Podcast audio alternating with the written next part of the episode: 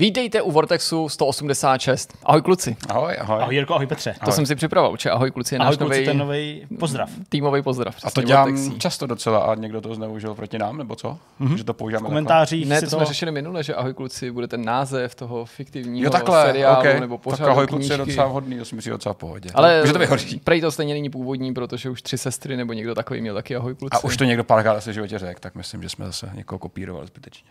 Snad se s tím vyrovnáme. Určitě se s ním vyrovnáme na ploše tohoto vidcastu, který právě začíná, a mě by ze všeho nejdřív zajímalo, co jsme si přichystali za témata. Mě to zajímalo, ale vlastně to vím. Jsi mají zvídavej turista tady, jasně. Uh, no já bych sem ještě rád využil ten prostor a to, že vás tady mám oba dva, uh, k tomu, abychom si ještě popovídali o Far Cry šest, který jsme z vašeho pohledu recenzovali uh, minulý čtvrtek, to je den, kdy natáčíme tenhle ten vidcast, ale ten samozřejmě běží až v pondělí. Uh, a chtěl bych uh, to probrat třeba i trochu se spoilerama. Mm-hmm. Vlastně možná trochu hodně ze spoilerama. Fakt? No tak jo, tak to označíme. označíme to, teď to označujeme, protože a pak to budeme taky označovat na začátku toho bloku. Já jsem v té recenzi vlastně řekl, že tu hru jako hrozně chválím za konec, což většinou nedělám. Uh-huh. A pokud nás sledujete často, tak uh, možná tušíte, co jsem tím myslel. A uh, to bych tady teda rád probral. Okay. Dobrá, no, tak okay. To se neobejde určitě bez spoilerů, pokud si chceme ohodnotit závěry. To asi neumím v podstatě ani představit, že bychom se těm spoilerům věnuli, ale třeba to zkusit, ale to zajímavý. Petře, i ty něco vyspoiluješ? Já mám docela do spoilerů. Uh, já vás provedu formou kvízu, uh, takovým jako cest, cestou, um, cestou napříč světem. Uh, budete hádat uh, vlastně inspirace her, respektive hry, které si berou ve svém level designu inspirace z reálných lokací. Jo, takhle. Uh, Kolosum. Je tam, ne, není tam, to jsem odebral na schvál. Není tam třeba ani Bloodborne a Praha, o kterých jsme mluvili nedávno, takže se nám teďka sebral víc. Aby jsme nebyli připraveni. Mm, tak, dobře, takže a to se těším, zní to už teďka dobře. Měli jsme mít i třetí téma, ale kluci mi ho zakázali a přitom nešlo ani o Star Trek. Šlo totiž o Dunu, takže to bylo úplně něco jiného. Ne, samozřejmě k tomu třetímu tématu se dostaneme někdy v budoucnu, ale vy nebudete o nic ochuzeni, protože součástí tohoto vidcastu bude i rozhovor. Ano. A tentokrát jsme si povídali, já jsem úplně zapomněl, o čem jsme si povídali. Tentokrát jsme si povídali o historii e-sportu v Česku. Tak trošku pohledem Vojty Veselýho alias Headhuntera, bývalýho už v tuhle chvíli profi hráče her Warcraft tři, Starcraft a taky Heroes of Might and Magic tři. No a samozřejmě, a já myslím, že to tady musí prostě zaznít k popularitě toho segmentu, i na konci bude myšmaš tentokrát, takže prostě zase to, zase to uděláme a už prostě nevím, co se tam ještě stane, ale vím, že se tam prostě zase něco stane a že tam zase něco padne a bude to prostě nekorektní. Ne, my to eskalujeme moc rychle, to musíme to trošku zase vrátit zpátky na to, že to očekávání lidí. Já už jsem to chtěl je... označit, že to je taky jako podcast nula celá pět, jo, že už to skoro no, tam jako, ale ne, musí začít brát heroin tady, aby jsme to dokázali naplnit to očekávání, takže neberte drogy, prosím. Zpátky na zem. Ne, vy ne, stačí, když si vezmeme my. To uděláme za vás. Nebo je pošlete. Ne, neposílejte. No ale tak můžete něco. Ne, dobře, tak neposílejte. A trochu byste mohli. Ne, ne, tak ne. Tak ne, třeba vůbec. Já, já už mám. Jirka, pojďme prosím na téma. Jen co jsme tady skoncovali s tou bílou čárou, která byla na stole. Prosím tě, já jsem tady zrovna nasál ten mikrofon. Ne, to, tohle, tohle musíme použít. Ne. To by byla věčná škoda ne. To zahodit. Ne. A tak dobře. Tak, tak, dobře. Tak, tak, vlastně tak jen co jsme s tou čárou skoncovali, jak no, tak jsme se usnesli v rámci rodinné rady, že se pustíme do kvízu. Jo, jo, to jo jsme, jsme unavený, je to tahle verze. Jsme unavený, mm-hmm. Ne opilý. Mm-hmm, určitě, určitě. Petře, ty jsi nám sliboval, uh, že se podíváme do celého světa tak. Na základě toho, uh, že budeme hádat, uh, jakou uh, metropolí nebo nějakou, nějakým místem na světě tak. Se inspirovaly hry, které už my tady vidíme. Přesně tak. Uh, nemusí to být jenom metropole, může to být třeba jedna její část, uh, část nějaký lokace. Zkrátka je to něco fyzického, uh, co si berou vývojáři často jako inspiraci, někdy víc přímou, někdy méně přímou uh, při vytváření svých světů. Mm-hmm. Uh, je tam několik uh, velmi rozmanitých titulů, které já vám tady ukazuju už dopředu. Lidi, co poslouchají, tak mají samozřejmě docela jako problém, ale to už je riziko povolání. Hry, o kterých se budeme bavit, tak to bude formou toho, že vám ukážu nějakou lokaci nebo nějaký místo a vy k ní musíte přiřadit nějakou hru z toho, z toho seznamu. Okay. Je jich tady devět, vyjmenuju Dark Souls, Half-Life dva, Super Mario šedesát čtyři, Final Fantasy patnáct, Life is Strange, Zelda Breath of the Wild, Gran Turismo pět, Metal Gear Solid čtyři a Uncharted dva. Takže celkem jako rozmanitý spektrum titulů, i žánrů, i generačních nějakých rozdílů, takže si myslím, že to bude docela, docela zábavný. Výherce samozřejmě nevyhraje vůbec nic. Skvělý, to je moje oblíbená výhra. Vlastně ji nemůžeme vyhrát, prostě to bude jenom takový klasický zábavný. Takže by to nebylo legální. Tak, já jsem si vybral formu kvízu právě, protože mám rád interakci s váma, jinak by to byl klasický nějaký jako žebříček toho, co děláme. Takže vás do toho chci zapojit, aby jsme samozřejmě měli nějaký nějaký velký zážitek. A půjdeme na první ukázku. První ukázka se týká Srbska. To, co vidíte, tak je parlamentní budova Srbska, která se nachází Super Mario šedesát čtyři. Vypadá to jako hrad, víš? Že Super Mario ne, vypadá to jako ta úvodní lokace. V Bělehradě, jo, prostor dostanete. V Bělehradě na náměstí Nikoli Pašiče. Ukážu vám ještě jednu fotku zevnitř, která není asi až tak podstatná pro vás. A to, co mě zajímá, moc nepomáhám, co asi. Ne, dobrý. To, co mě zajímá, kde se tahle budova mohla vyskytnout, to, že je to ze Srbska, to je tady v tomhle případě Ireleva- irelevantní. Ne úplně irelevantní, ale je to sekundární informace, která vám může trošičku no, pomoct. No, by to být ten Half-Life dva, ten je obecně inspirovaný takovouhle architekturu, ale když nám to připomeneš, jasně... Když jsem originálně seznám, Dark Souls... No, i ty Final Fantasy. Ne, ale tenhle. Ne. Podotýkám, často je to no, nejen ale... jako přímá inspirace, Hergot, to, jo, to, může být, to může být cokoliv, protože tedy pokud si mohou vzít slovo, klidně se to může něco podobně objevit v závodní hře. Metal Gear Solid rád se obecně inspiruje existujícíma světama. Určitě. Uncharted to bych ani neřekl, čímž pádem to nejspíš bude ono, když jsem to takhle mm-hmm. zamít. Já jsem vypál na začátku, na začátku to Super Mario šedesát čtyři, protože prostě tam hned je taková nějaká budova, takže to by klidně mohlo být taky podobně jako ta Zelda. Ne, no ty vejdeš do takového toho, přece do toho centrálního domu, jdeš pár kroků. Ten hub, jasně. No, ten hub, přesně. Life is Strange bych řekl, že ne. Final Fantasy si klidně umím představit, protože nějaký města tam jsou, Half-Life taky, ten je obecně inspirovaný architekturou východní Evropy. Já vám je to jako přímější inspirace, není to tady jako abstraktní, aby jsme si to mohli myslet. Tak pak bych řekl, že to může být Half-Life. Hele, tím, že to je Srbsko, skoro řekl, že to je Half-Life. Jo, tak já jsem úplně pro, je to okay. Half-Life, máte pravdu. Je to, jo, to je ta budova toho nádraží? Uh, ne, ne, ne, tohle je, je vlastně sídlo, ne. Kde sídlí hmm. Overwatch, ta frakce, aha. Pak je ta převzána kombajnama a je to v rámci rýzmyslího dobyváš tuhle tu lokaci. Proč, proč vlastně víme, že to je inspirace, že to je inspirace tou lokací, o kterých jsme se bavili. Uh, za prvý, ten vlastně ten model v nějakém souborovém systému má zkratku parlament, takže to bylo mm-hmm. celkem přesně daný. Uh, a jak se říkal sám ty, Jirko, tak vývojáři se v Half-Lifeu hodně inspirovali právě Bulharskem, uh, částečně Českou republikou, uh, těmahle zeměma, který mají mm-hmm. dost podobný design i napříč vlastně jako City sedmnáct, městem, kde se to odehrává. To, proč něco vymýšlet, když už je to postavený, je to pěkný. Přesně tak. Ten velký vliv tady měl Viktor Antonov, což byl jeden z designérů hry, který se právě narodil v Sofii. A on sám přiznával, že sebou přitáhl spoustu svých vlivů a věcí, které se mu v té architektuře líbí. Takže a on díky tomu ten svět vypadá fakt skutečně, protože kromě toho, že nám připomíná třeba ten náš, naše města nebo mm-hmm. prostředí nám blízký, náš region, tak vedlejší efekt je, když používáš skuteční budovy nebo se takhle výrazně čím inspiruješ, že buď vědomně, anebo nepřímo začneš jako napodobovat takovou tu esenci té reálnosti, té metropole, protože to začne mít jako to všechno, co k tomu městu mm-hmm. jednoduše patří, co bys možná si neuvědomil, když bys to jako fakt stavěl na zelený louce Souhlasím. A každý jednotlivý dům si chtěl prostě vytvořit sám. To je pravda, ta atmosféra je výrazná a současně Viktor i byl člověk, co designoval tu úvodní stanici, do které přijíždíte ve dvojce. Jakože opravdu jo, to nádraží, jedný, to nádraží jo, jo, to je jako jeho, pěkný, jeho, jeho práce, kterou, který on se vlastně inspiroval v Budapešti, tuším, v Maďarsku u hlavního nádraží. Mm-hmm. Takže uh, díky za to. Uh, byl to pěkný zážitek. Takže Half-Life, to se trefili dobře, šikovný. Jasně. Uh, jdeme dál, dál půjdeme do Španělska. Uh, To, co vidíte, já teďka budu používat hodně jako španělských názvů, tak doufám, že mě někdo nevyhejtí. No já už jsem z toho Španělska úplně vinný. Calle de Alcalá, to, co vidíte, je náhled na ulici. Je to jedna z nejdelších ulic ve Španělsku, nebo ne, ne v Španělsku, ale v Madridu, která vlastně je dlouhá cca jedenáct kilometrů. To znamená dlouhá ulice. ulice. Dílka, dílka má svoje věci. Carrera de San Jerónimo, víceméně malinký náměstíčko. Já bych si to dal dvakrát, když tak. Ale taky podstatný. To, co jde, jsou nějaký tady, co to je, Plaza Independencia, náměstí Svobody. Taky asi neúplně podstatný pro vás, co obsahuje. A ještě jedno, jedno náměstíčko s tímhle, s tímhle kruháčem. Hodně ulic, hodně ulic. Madrid je docela velký město, asi neúplně nutně vynikající v nějakých, řekněme, specifických věcech, ale tady hodně památek, hodně kulturního bohatství.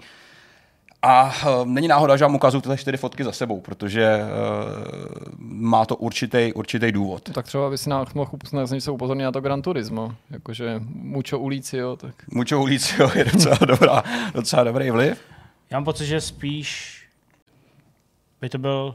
Ne, to je blbost. Já, já se těžím pamatuju Uncharted dva, jestli tam prostě jsou nějaký takovýhle jako sekvence. To si prostě nemyslím, jako že, měst, jako, jako, že by si cestoval někde. Tam je to všechno, tam je to všechno to takový. Ty Himálaje, ale jo, jo, jo, já si nemyslím. Hodně horský oblasti, jo, pravda? Jo, máš mm, máš mm, pak je tam, no ne, to si nemyslím. Strange, ne, Dark Souls. Ale jako tam je přece v tom, tohle je patnáctka, to je takový to inspirovaný těma státama, že jo. Ty tam taky byly jako nějaký města, takže bych úplně nevyloučil, že tam nějaký bulvár objevu, jo. Navíc Japonci ty jsou taky posedlí vlastně napodobováním existující architektury. To si nějak nevybavu. Ale jako na první dobrou bych to G T, když mi tam obecně to G T přijde jako taková návnada od tebe, protože ty říkáš inspirovaný tím, ale v Gran Turismu prostě může být existující trať, takže si zase říkám, proč bys nám ukazoval existující trať ze Španělska, když by to byl jako autentický městský okruh nějaký. Ale potaz, že, ne, že, že v Gran Turismu si třeba že potrpí na určitý jako koncepty, že to nemusí být jako a... skutečný. No? Tak, no, mm-hmm. že, že často se jako jenom berou tu realitu jako rukojmí a vytvářejí si vlastní věci na, tom, na tohle téma. A jako G T přijde jako jeden z reálných všechny ty, co tam máme ty hry, jasně. Máme tady ještě Dark Souls, Super Mario, Final Fantasy, Life is Strange, Zelda, Gran Turismo, Metal Gear a Uncharted. Hmm, to je fakt těžký, no. Teďka je to ještě těžký, bude to jednodušší v průběhu času, to vám můžu Dobře, slíbit. Tak uh, musím to rozseknout. Jirko, ty říkáš to Gran Turismo. GTčko, ale Final Fantasy bych taky uvěřil.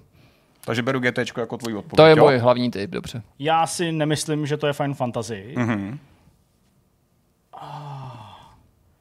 Co kdyby to byl třeba Dark Souls, ve smyslu toho, že to je taky takový jako...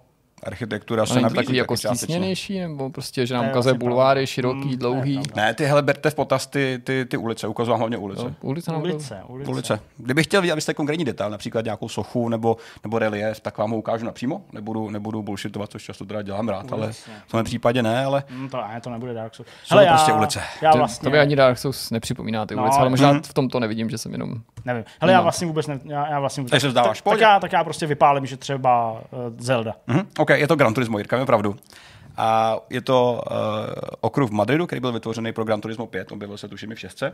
Uh, to, co tady vidíte, tak je obrys z Google Map, který nad to vytvořil vlastně fanoušek uh, mm-hmm. a ten sedí s těma ulicama, který pak vytvořili. To znamená, to okolí tratě se částečně jako měnilo logicky, ale ty klíčové místa, který pak GTčko vykreslilo, tak tam sedějí, jako ty památkový. Takže tady si s tím hodně jako pomohli. Uh, já nejsem úplně fanoušek těchto z těch jako fejkových tratí vytvořených, ale když potřebuješ nahnat nějaký... I když to ve městě? Já třeba situovat tam na zahradu Forzu Motorsport jenom kvůli tomu, abych se projel v té Praze.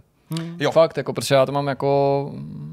No ne, jako, že bych se tam vracel nějak jako super pravidelně, ale čas od času to určitě to mám jako rád, že můžu Jasně. vidět tu Prahu prostě v pěkný grafice ve videu. Jo, jo, jo, chápu. Já, já to nejsem úplně fanoušek, protože jak říkám, nemám rád licencovaný obsah, který se míchá s tím nelicencovaným, ale to je nějaký moje O C D, který úplně není. Ale nevadí ti městský okruh jako takový. Ne, to bylo prostě Monako, Macau, Monako jsou jako skvělé tratě, kde se hodně bourá, takže GTčko, dvě za sebou, sedm to go. Česká republika, nemohl jsem se to odpustit. Uh, jak už jsem vás nabejtil, tak Bloodborne to nebude, takže ten máme z krku. Uh, hlavák, uh, Hlavák, ten tady jak už má P T S D z toho. Hlavák tam je záměrně, protože ta hra, na kterou se vás ptám, tak se dokonce i jako forma nádraží objevila v té situaci, kde se objevuje. Jasně. Uh, Karlův most. Zajímavý, že uh, ten hlavák jsme měli, že ho třeba v Deus Exu, ale ten tam nemáš. Tam nemám, to jsem trošku, trošku. A nějaká ještě jako taková klasická, klasický pohled na uličku, mm. typicky s starým městem, taková jako romantická, že jo, to spoustu vývojářů. Romantická, no, sk- sk- hororová skoro. Jo, tady je to nasvícení takový jako, jako volavý. A co se nabízí? Máme tady Dark Souls, Super Mario, Final Fantasy, Life is Strange, Metal Gear, Uncharted a Zelda. Nádraží. Metal Gear možná. Mm, nádraží je docela podstatná. Jak říkám, všechny ty věci, co jsem ukázal, ty tři screenshoty, mm-hmm. jsou platný, protože se v nějaký formě v té hře objevilo. Bylo ve Final Fantasy nádraží nebo něco, co by to mohlo připomínat? Mm. Hele, já mám takový pocit, že nebylo, v patnáctce ne, no. Ne, tam se ne, ne, ne, tam Metal Gear. Hele, a uh, můžeš nám třeba jenom jako teasnout, mm-hmm. nebo jako, jako napovědět malinko tím, jestli to třeba... Ne, to ale nemůžeš, protože to by ne, to ne. Zeptej to... se klidně, já ti řeknu. Ne, no to je jako, jestli to prostě je realistická, realistická grafika ve smyslu toho, že jako to Posloužilo, posloužilo to prostě jako něčemu, co ale vlastně to ve výsledku skoro ani nepřipomíná, anebo jako opravdu přebírá ty rysy tak, jak jsme je viděli. Prostě dva, dva oblouky a tak. Přebírá ty rysy. Trošku se je opravuje, ale přebírá je. Tak to mi přijde jako ten Metal Gear asi jako, asi jako nejvíc. No. Jo, Metal Gear, hmm. jo. Máte pravdu, samozřejmě to Metal Gear. Uh, jedna z původních kacen. I, i, i jako identický ty, ty cedule? Částečně. Dokonce se někde objevil v nějakých scénách, na nějakých místech i český nápisy, hmm. ale jsou víceméně hodně zastřený. Je to právě ten třetí akt, ta třetí kapitola, kdy se vydává právě Snake do té východní Evropy, tak jak to označuje ta hra. Uh, nikdo z vývářů nepřiznává, že to je přímá, přímá kopie Prahy. Uh, řeka se jmenuje Volta, ne Vltava, uh, po co tady ještě bylo. Uh, a jedna, jedna z věcí, to přesně, FIFA, ale v titulcích se odkazuje na Prahu, jako, jako kredit uh, jsou směřovaný směrem k Praze. Já myslím, a... že se tehdy řešilo, že tady výváři snad byli na nějakou čučku, ne? Je to, je to dost možný, tak, to už se nepamatuju, jedna z těch cutscén na konci vlastně, nebo ke konci té hlavní kapitoly, že jo, pohled na řeku, hele, v tohle je jako jasně čitelný, i kdyby to nikdo nepřiznal, tak si jasně říká, že tohle je prostě, tohle je. Já myslím, že obecně hodně výváře inspiruje, když Praha, tak současně Budapešť, protože on mm-hmm. ten pohled na tu Budapešť je takový hodně podobný. Je, prostě je, no. Tím, jak řeka vypadá, jak mosty, domy, prostě je to tam to nábřeží. Do Budapešti na dovolený, asi protože a pak tam říkají, že měli jsme někam jenom, než do Prahy, že to jak pravda. Ale víme, že Japonci jsou fascinovaní Evropou a v mnoha případech to dokázali uh, svýma, svýma tohle, takže třetí hra v kuse, jste dobří, jste dobří. Oregon, U S A. Uh, U S A by asi úplně nestačilo, to je docela široký pojem. Nicméně to, co vidíte, tak je náhled na vlastně rybářskou vesnici Garibaldi. Samozřejmě už něco jako mě napadá. Uh, jsem si jistý.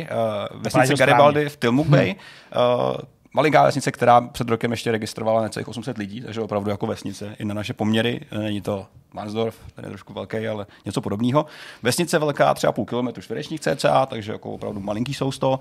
A um, je to místo, kde se ve své době hodně objevovali, nebo žili tam původní obyvatelé Ameriky, to znamená Indiáni. Tady v té hře bojuješ s Leviatanem. A je to Final Fantasy patnáct. Ještě počkej, ještě dobře. Ti ukážu pár screenshotů. Tak možná ne, no. Uh, jak říkám, hlavně přístavní městečko. Mm-hmm. Uh, hodně se, hodně těch vlastně, velká část infrastruktury leží na hlavní ulici, která probíhá tím městem, mm-hmm. což je jako indicie, kterou byste si určitě měli vzít sebou. A ukážu vám ještě mapku města, uh, kde když se na ní zadíváte, tak si můžete všimnout určitých landmarků, říct, který vám můžou prozradit i něco ve spojení s tou hrou okay. samotnou, o který se tady bavíme. No, když tak říkáš, říkáš Final to, Fantasy, tak to já není, jsem no. si představil Arcadia Bay a Life is Strange, mm-hmm. tak se na to podívám. Jo, mrkni zblízka, je tady... Mm, tak to asi dává větší smysl. No. Molo, nějaký přístav, to jsou asi logicky, je to, je to rybářská vesnice, co tady a ještě jo, vidíme, nějaká motiva, pila. Tak to, asi, tak to asi je jasný. Ne? Nějaký krabíci. A jo. Co?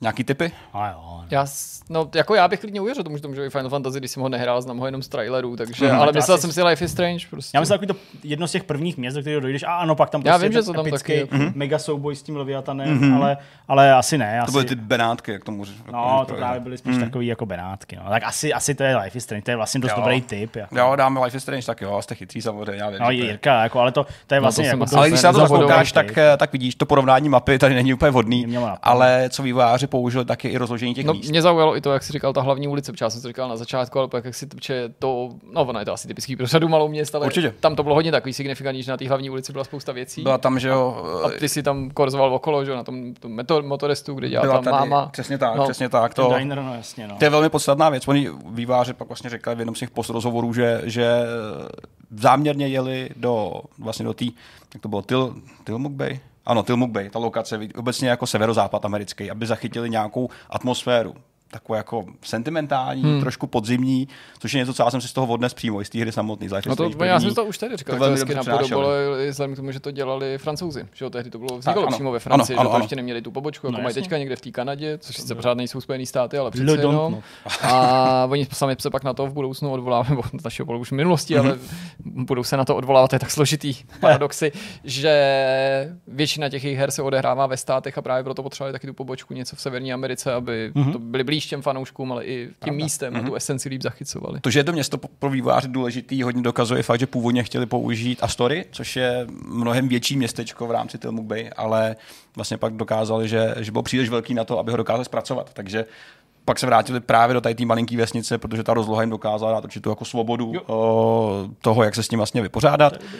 Kromě fotek a videí například sbírali i dobové noviny, jak ukázal, aby jako dokázal opravdu pokrýt ty, ty, řekněme, aspoň trošku podobný situace, problémy, který tahle malá vesnička řeší. Já, já myslím, že to bylo dobrý zazumtí, protože mě to, že to je na tom malém prostoru, že to je skutečně malo město nebo skoro až vesnice, mm-hmm. přišlo jako součást mě sympatický, že jsem říkal, že jsem schopen uvěřit tomu, že tam lidi mnohem víc znají a tak, jako co, co normálně ve větší aglomeraci nefungovalo, no. ale zároveň, že o tom mluvíš, že to mělo být něco většího, tak se mi vybavilo, a to je docela zvláštní, že já jsem si vždycky říkal, že ta škola s tím kampusem je nezvykle velká na to, v jaký jako oblasti se nachází a teď pravda, si vlastně říkám, docela... že jo, asi možná. Z okolních, no, jako jo, dokážu to představit, ne, že bych jako. Ne, no, tak to já vím, to je. Jo, asi to i dává smysl ve skutečnosti, ale no, možná je to tak jak, nějaký pozůstatek. Jak bylo to město koncipovaný, tak z nějakého důvodu já jsem měl pocit, že když si navštívil těch pár jednotlivých míst, že jsem si to město dokázal představit, jak asi jako vypadá i mimo ty místa, kde nejseš, kde jsi to neviděl, že to jako dokázal celkem dobře vytvořit. Hmm. Ale tady jste taky zvládli, to znamená no, čtyři hotový. A teďka Japonsko. Ten pohled, který vidíte, tak je na Kyoto. Pěkný, pěkný město. město. Nádherný město, jsi tam asi byl, věď, hmm. Jo, tak to budeš, doufám, jako historický, doma. Hezký město, no. Budeš jako doma. Je na půl milionu lidí, nějaké geografické informace, které vám asi úplně nepomůžou.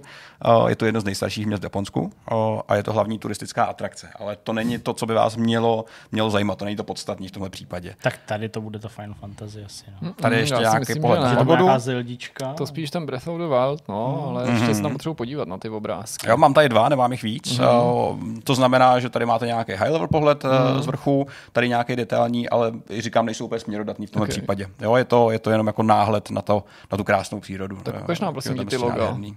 Tak a co tady máme? Dark Souls, Final Fantasy, Super Mario, Zelda a Uncharted. To znamená, až na Uncharted jsou to všechno japonský tituly, což by mohlo být cokoliv. Co? Ty věžovitý stavby, ale i barevný ladění by odpovídalo Breath of the Wild, když jsem mm-hmm. se díval, že to byla jako podzimní krajina, prostě žluto-červeno, různobarevný listí. To je estetika docela blízká. Mm-hmm. Mm-hmm. Takže tomu bych věřil. Super Mario šedesát čtyři v tom nevidím, ale neříkám, že to nemůže být. Mm-hmm. Uncharted dva si taky nemyslím. Final Fantasy si nemyslím navzdory mm, tomu, že jsme ho tady opakovaně mm-hmm. vzali. A Dark Souls v tom prostě nevidím. OK, a Zdeňku nějaký tip, taky co by si vystřel? Aby jsem neřekl Zelda, řeknu Super Mario, prostě nějakou inspiraci. Prostě OK, nějaký, OK. Nevzme. Je to, ta úvaha, co říká Jirka, je dost, dost, dost dobrá. Uh, Kyoto bylo použitý hlavně pro měřítko. Výváři začínají designovat tu mapu samotnou, jasně. Tak vlastně přiznali, že nedokázali nikomu jasně vysvětlit, kde bude co ležet, tak je landmark, je nějaká lokace tady, nějaká tamhle, a nedokázali popsat to měřítko toho rozsahu, jak budeš cestovat. Tak co udělali? Vzali vlastně tištěnou mapu, nebo ne tištěnou, digitální mapu, mapu, mapu Kyoto a vzali na ten plochý povrch, který ještě tehdy existoval, nevykreslený, bez, neobsažený.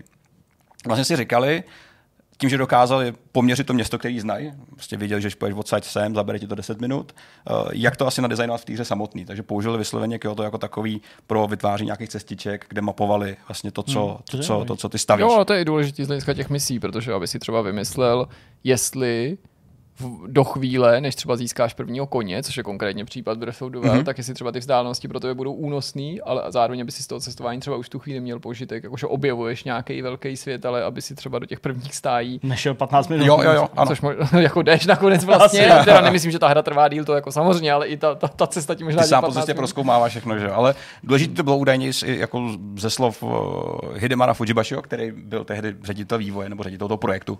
Uh, víceméně, že se jim podařilo tímhle způsobem i pěkně vykomunikovat ty plány vlastně managementu, kdy jasně řekli, hele, my tady máme obdobu Kyoto, nebo v nějaké formě obdobu Kyoto a bude to takhle, takhle, takhle a oni byli schopni na to přistoupit a říct, že tomu asi rozumíme, víme, co chcete udělat, když si dokázali porovnat tu realitu s tou, s tou fiktivní realitou. To je fajn. No ale vlastně ty indicie, které mě k tomu navedly, byly úplně špatný. Bych tady chtěl zdůraznit, aby to nevypadalo paleta, ani barvy, ani, ani domy, jako ty stavby. Tady to bylo hodně abstraktní. Tady to bylo hodně abstraktní, to, to jsem si vědom, ale no to já si jsem se tak chtěl jako střelit do nohy, aby to nevypadalo, že jsem to uhádl správně, protože vlastně mě k tomu přivedlo něco špatného. Já bych špatný, si ty no. přivlastnil ty zásluhy úplně v pohodě. Poslední čtyři hry, teďka se vydáme do Itálie, konkrétně do Milána.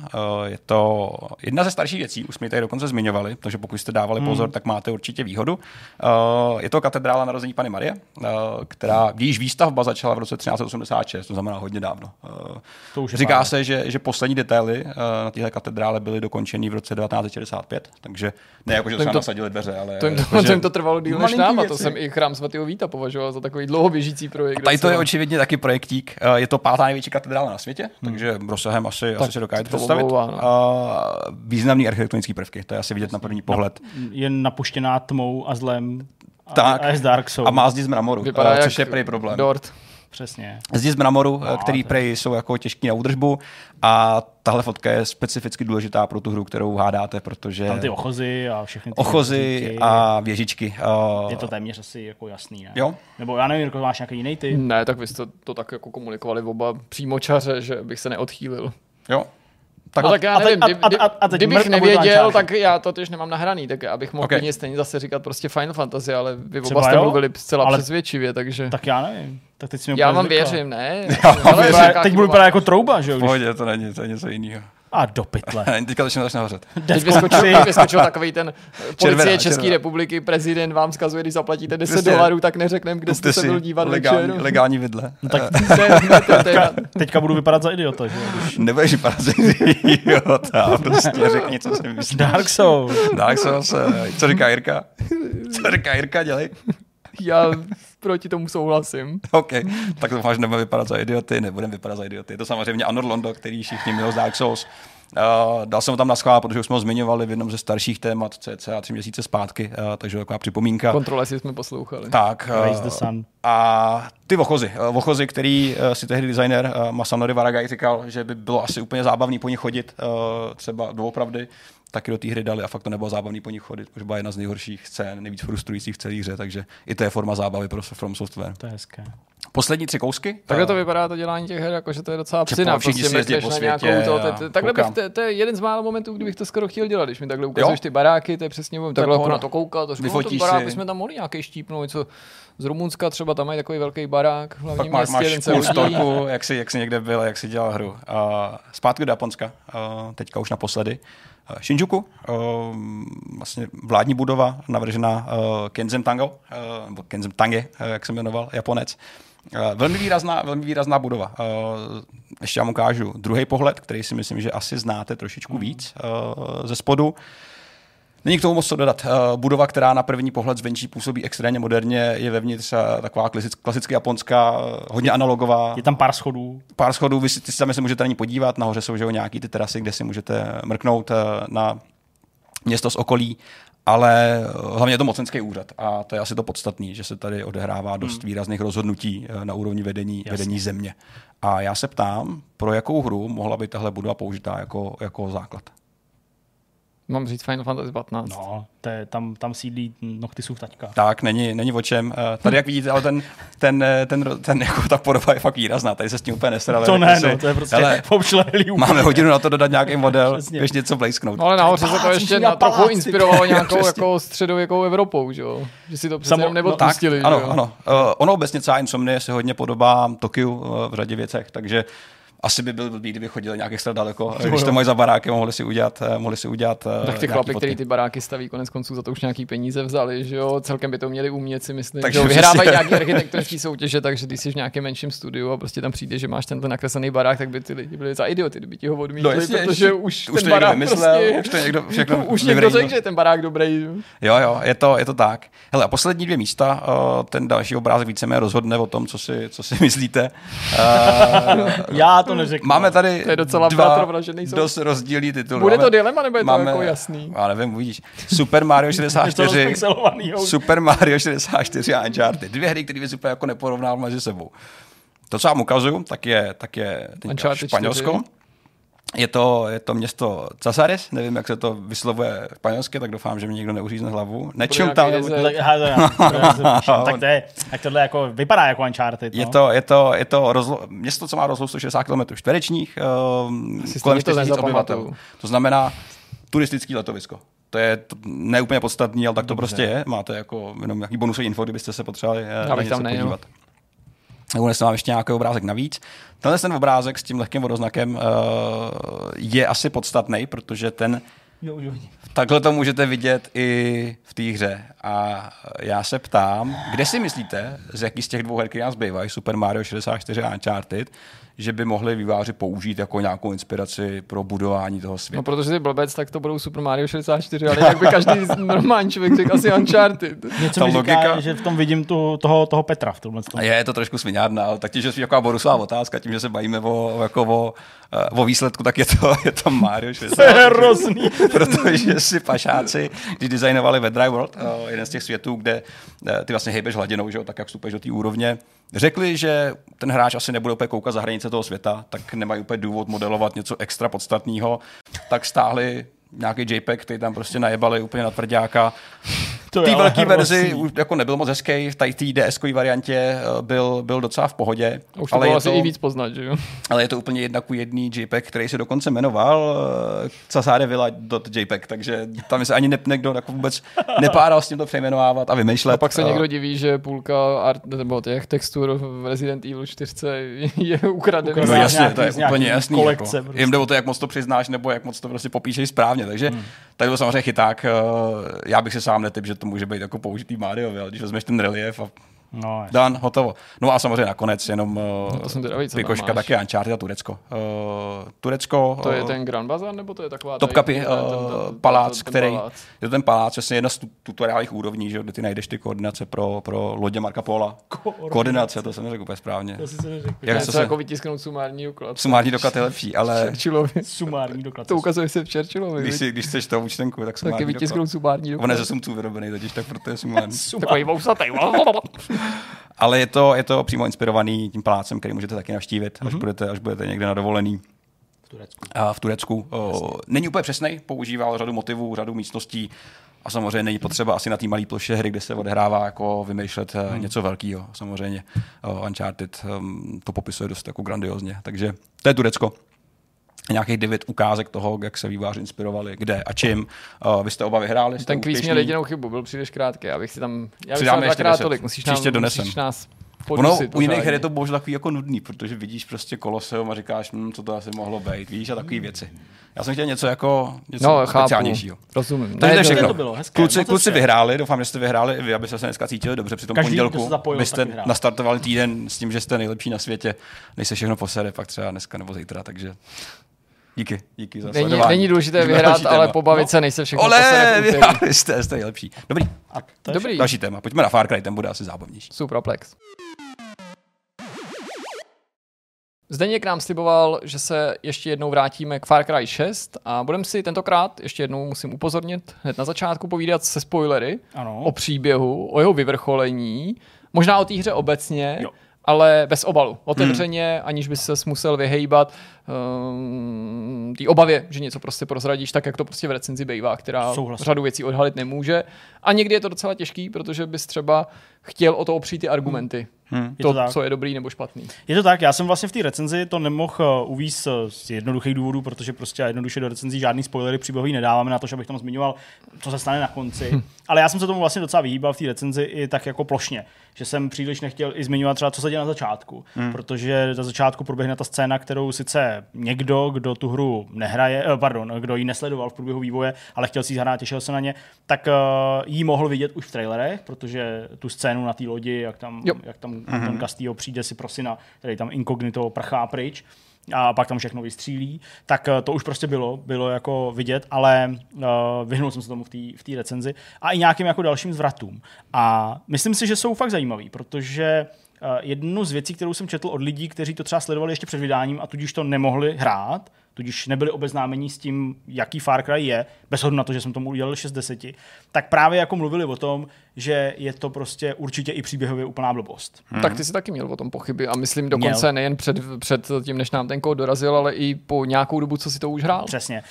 Uh, ten příběh je hrozně pitomej.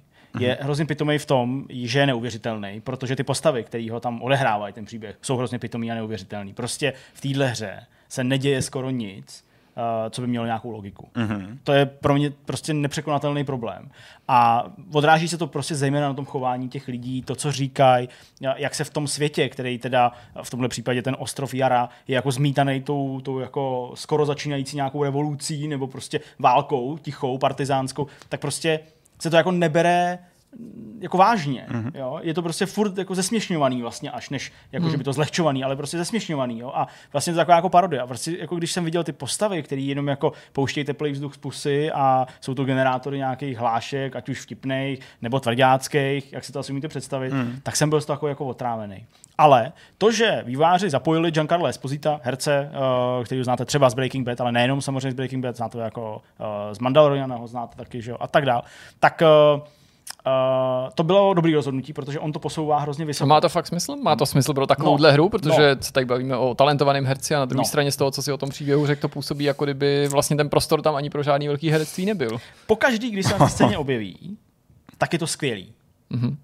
ale objeví se tam na té scéně tak šestkrát.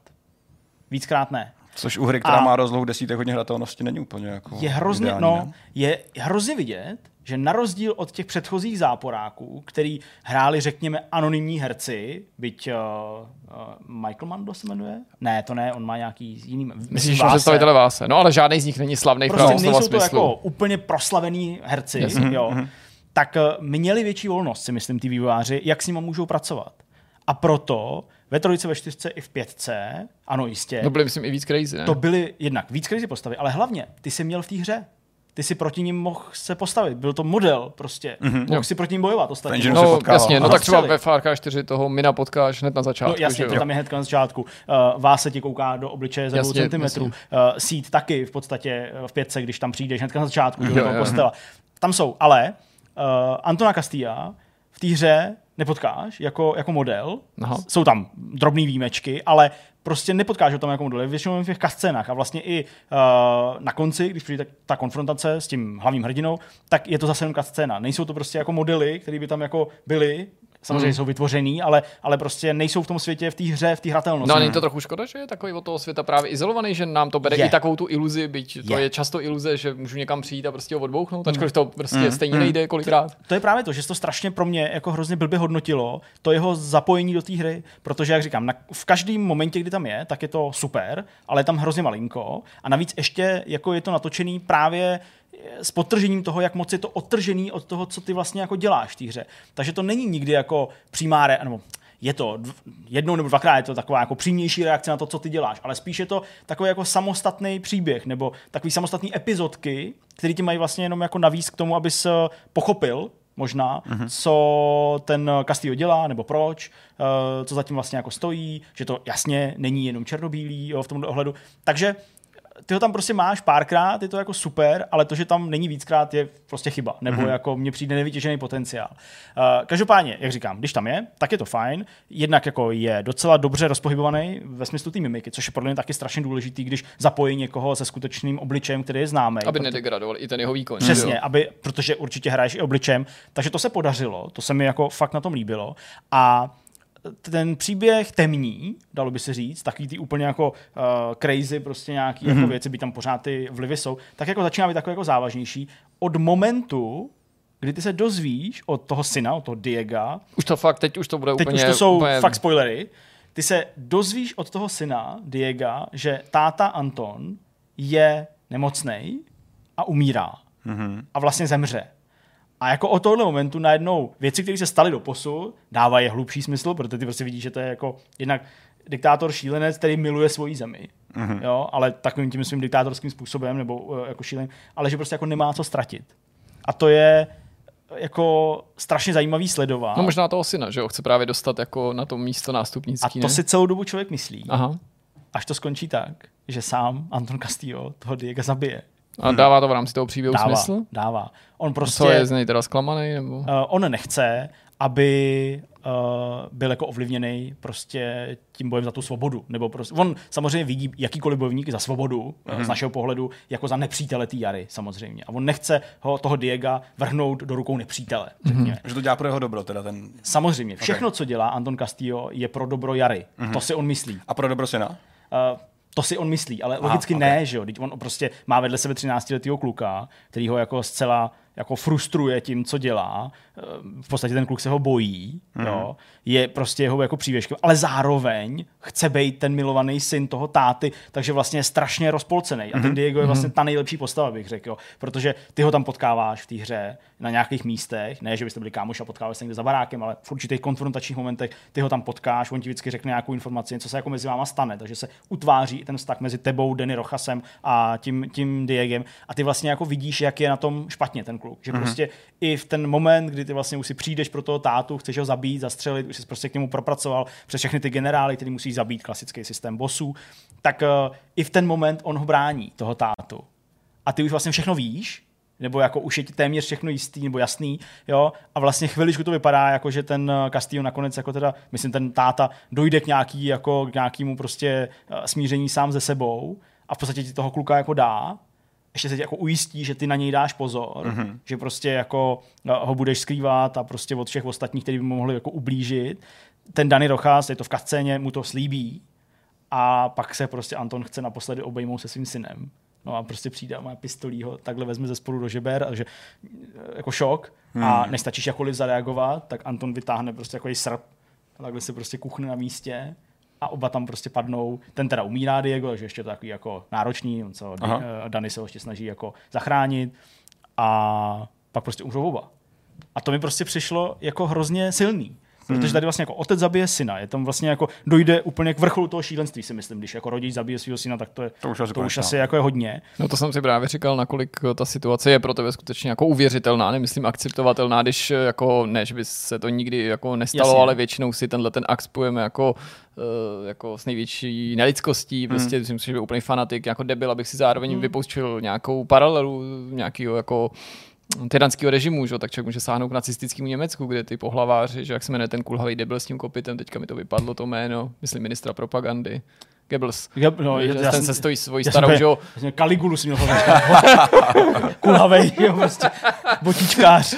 Ty zabili, že jo, já nevím, asi pět nebo šest nebo sedm dětí, nebo a, a jako obecně to bývá dáváno pří, za příklad prostě jako toho nejodpornějšího, nejnepochopitelnějšího fanatismu, kdy prostě vezmeš sebou jako svý děti prostě do hrobu, to je mm, nesmyslně, hra, jo, prostě. Ta hra, myslím, jako odvedla dobrou práci v tom, aby ti toho Antona vykreslila natolik, abys to nepochopil, jako lidsky to je hrozný, že jo, samozřejmě, ale jakože to dává smysl v tom, jak on pokrouceně vidí ten svět hmm.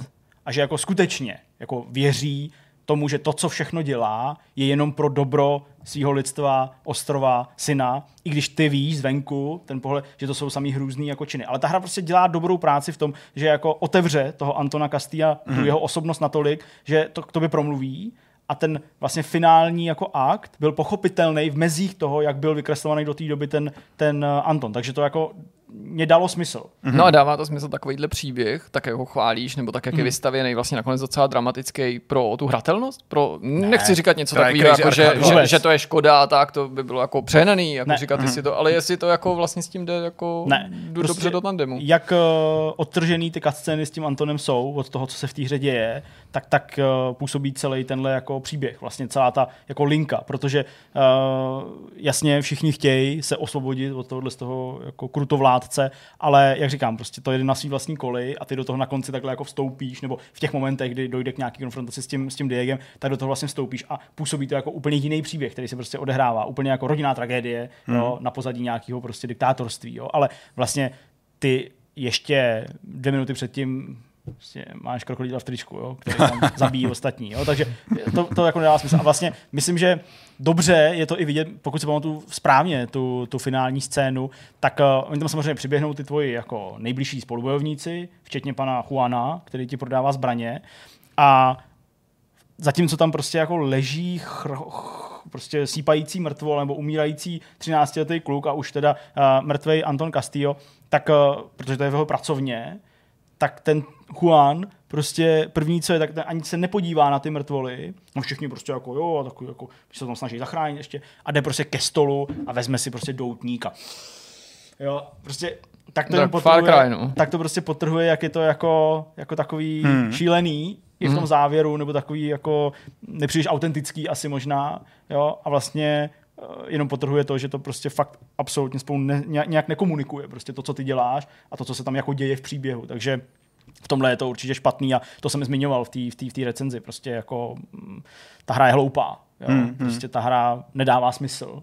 A zvlášť tváří v tvář tomuhle. Takže mně se jako líbil ten konec, jo? Ten, ten, ten akt toho konce, že tam prostě jako to nebylo takový to typický, jako, já nevím, otec zabije syna, já jsem to myslel celou dobu, jo? Že jako nakonec Diego mm. toho Antona prostě zabije, protože jako v něm to dobro jako je, nebo dobro, nějaký normální pohled na svět. A to jsem nakonec znal, že jsem byl vlastně jako překvapený a zároveň potěšený tím, že to prostě uh, bylo něco odvážnějšího, mm-hmm. než, uh, než bychom asi od uh, Far Cry očekávali. Ale to je prostě fakt jako jeden z mála světlých bodů samozřejmě v té hře. Pak jednotlivosti jsou, jsou, jsou povedený, některé postavy jsou docela fajn vykreslený, ta Clara, uh, která vlastně vede Libertad, což je jedna z těch velkých skupin, nebo ten největší, uh, do kterých ty se přidáš, co by jako ten, ten, ten partizán, tak ta je konzistentní v průběhu celé té hry, bere to vážně, jo, jako pro ní to je prostě to. Ale prostě to jsou úplně jako neočekávané nebo jako nepředstavitelné postavy, které tam hmm. mají plnit roli nějakých partizánů. Oni no, to podle mě chtěli obtisknout jako, jako až karnevalovou atmosféru, částně by hmm. teda karneval si spojím samozřejmě jako s Jižní Amerikou a tak dále, tím, tím jako říct, že tam prostě asi chtěli jako část toho jako veselí, aby to právě nebylo jako jenom vlastně dramatický příběh nějakých jako odbojářů. Ne, ještě by mě zajímala jedna věc, protože ty jsi o tom strašně často mluvil, i dřív, hmm. jako že by si chtěl prostě nějaké, aby ty hry byly odvážné, udělali ten no. příběh, že tam umřeli.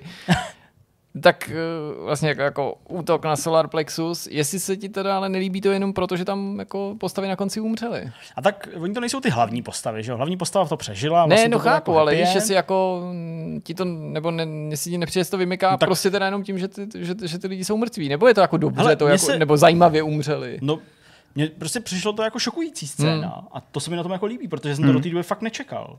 A to mi vlastně jako přišlo fajn, já jsem rád, když jako jsem překvapený něčím. No, jasně. Jo? A prostě málo věcí nasvědčovalo k tomu, že, že, že to jako nepůjde po té nějaký lince, která se zdála, i když já samozřejmě nemám patent na to odhalování jako scénářů, ale zdála se mi jako nejpravděpodobnější, hmm. jo? Že prostě... že ten syn zabije toho tátu. Prostě mm. tak mi to přišlo, jo? Že prostě pochopí nebo uvidí, že to je takovýhle jako prostě tyrán, který to fakt nemá v hlavě v pořádku a nakonec zabije. Ale vlastně to, že se to nestalo a že prostě došlo k této jako vraždě a, a nějaký sebevraždě, tak mě prostě překvapilo a líbilo se mi to, protože, jak říkám, v mantinelech toho, jak tam ten Castillo byl vyobrazený, tak mi to dávalo smysl a přišlo mi to jako jedna z mála logických věcí, logických věcí, ale v porovnání s tím, co se v té hře děje, která se tam prostě odehrála. Hmm. A většinou mi přišlo, že tu logiku, ty scény měly v momentě, kdy se něco nepodařilo, než podařilo. To, ne, to nutně, a to samozřejmě v průběhu celé té hry, uh, jsou tam místa, je to daný příběhem, naskriptovaný logicky, nebo prostě jako opravdu tím scénářem, takže tě to dožene do toho momentu. Uh, nemusí to být úplně jako fatální selhání, tím nemyslím, že by musel někdo nutně zemřít, ale když prostě nějaký plán, který tam jako připravuješ a pak ho plníš, prostě nevyjde. A v takový moment mi to prostě přišlo jako realistický, že to tak třeba mohlo být, že prostě jako mm. je to jako záchvěv taky něčeho, že se jako fakt nemusí povíst, nebo že jako neuspěj za každou, za každou cenu. Protože do té doby, a zase po těchto momentech, seš prostě ta one-man army, která tam jako všechno zabije, vystřílí mm. a myslím, že znám pár lidí, kteří by řekli, že mě z toho fyzicky nevolno. Mm-hmm. Jo? Mm-hmm. Takže, takže ten závěr prostě mně přijde fajn, ne proto, že všichni umřeli, nebo nejenom proto, že uh, ty záporáci umřeli, nebo záporák a, a jeho syn, ale tím, jak to bylo překvapivý. Mně se na tom líbí, nebo nelíbí, asi mě tak nějak jako zaujala jedna věc a to je to, že před vydáním nám vývojáři ukazovali Antona jako tu postavu toho člověka, který je ten klíčový. A pak vlastně říká, že v průběhu hraní tím mnohem víc předhazují jeho syna, toho Daniho. To znamená, jaký jsi ne, s ním... Diego. Diego, sorry. Uh, Dani seš ty. Dani seš ty, no. Jaký vztah jsi tomu, k tomu Diego vlastně vybudoval jako hráč? Cítil jsi nějakou lítost. Jako lítost? No, lítost. Cítil jsem jako lítost a to si myslím, že asi byl záměr těch vývojářů. Hmm. Jako vyvolat v tobě lítost, že prostě kluk musí být vystavovaný prostě takovýmhle věcem a pak taková ta jako lítost vytvořená z toho, že právě i přesto, že ten táta je tyrán a, a vrah a vlastně zabíjí před tvým obličejem nebo před obličejem toho Diega ty lidi, nebo ho nutí dokonce Diega někoho zabíjet. Takže jako i přesto je to furt jeho táta a i přesto ho Diego má pořád rád a hmm. pořád chce být jako prostě syn a chce prostě tátu potěšit a, a, ne, a, ne, a ne zklamat, ale vždycky ho jako dožene to nějaký jeho vlastní přesvědčení nebo i ta skutečnost, že mu je třeba jenom prostě třináct let, mm-hmm. jo, tak uh, myslím, že vývojáři prostě chtěli vyvolat hráči lítost a na mě to asi fungovalo. Mm-hmm. Takže, takže jako já k němu tu lítost určitě cítil nebo, nebo nějakou jako náklonost. Takže mohla to... být tak jedna mysl, jak třeba jedeš s tím Diegem čirou náhodou kolem motorestu a zjistíš, že táta Anton tam má zrovna nějakou kampaň, startuje a ty tam prostě... Jakože otec. ty, ty byste jenom točil, že jo? Já bych to točil, tam je, tam je přesně. Takže je tam scéna, ale která je v tom úvodním traileru, v takovém tom C G I traileru, který se řešil, jak tam drží nějak ten granát a pak ho ne. vyvede. Nic takového. Já ne. si myslím, jako jestli tam je to nějak do té hry transformovaný, že ty seš třeba ten Dani a že jsi v těch ulicích a že uvidíš, jak on tam vyleze na ten balkon. Čím je ta scéna tehdy přišla taková docela naléhavá, mm. asi nám to mělo navnadit tu atmosféru, což se do značné míry podle toho, co jo. vyprávíš, povedlo a právě na základě toho, co jsi říkal, tak se mě skoro pocit, že by ta scéna teoreticky v té hře mohla ožít, ne, ale neožila. Dobře. Prostě je to jako C G I.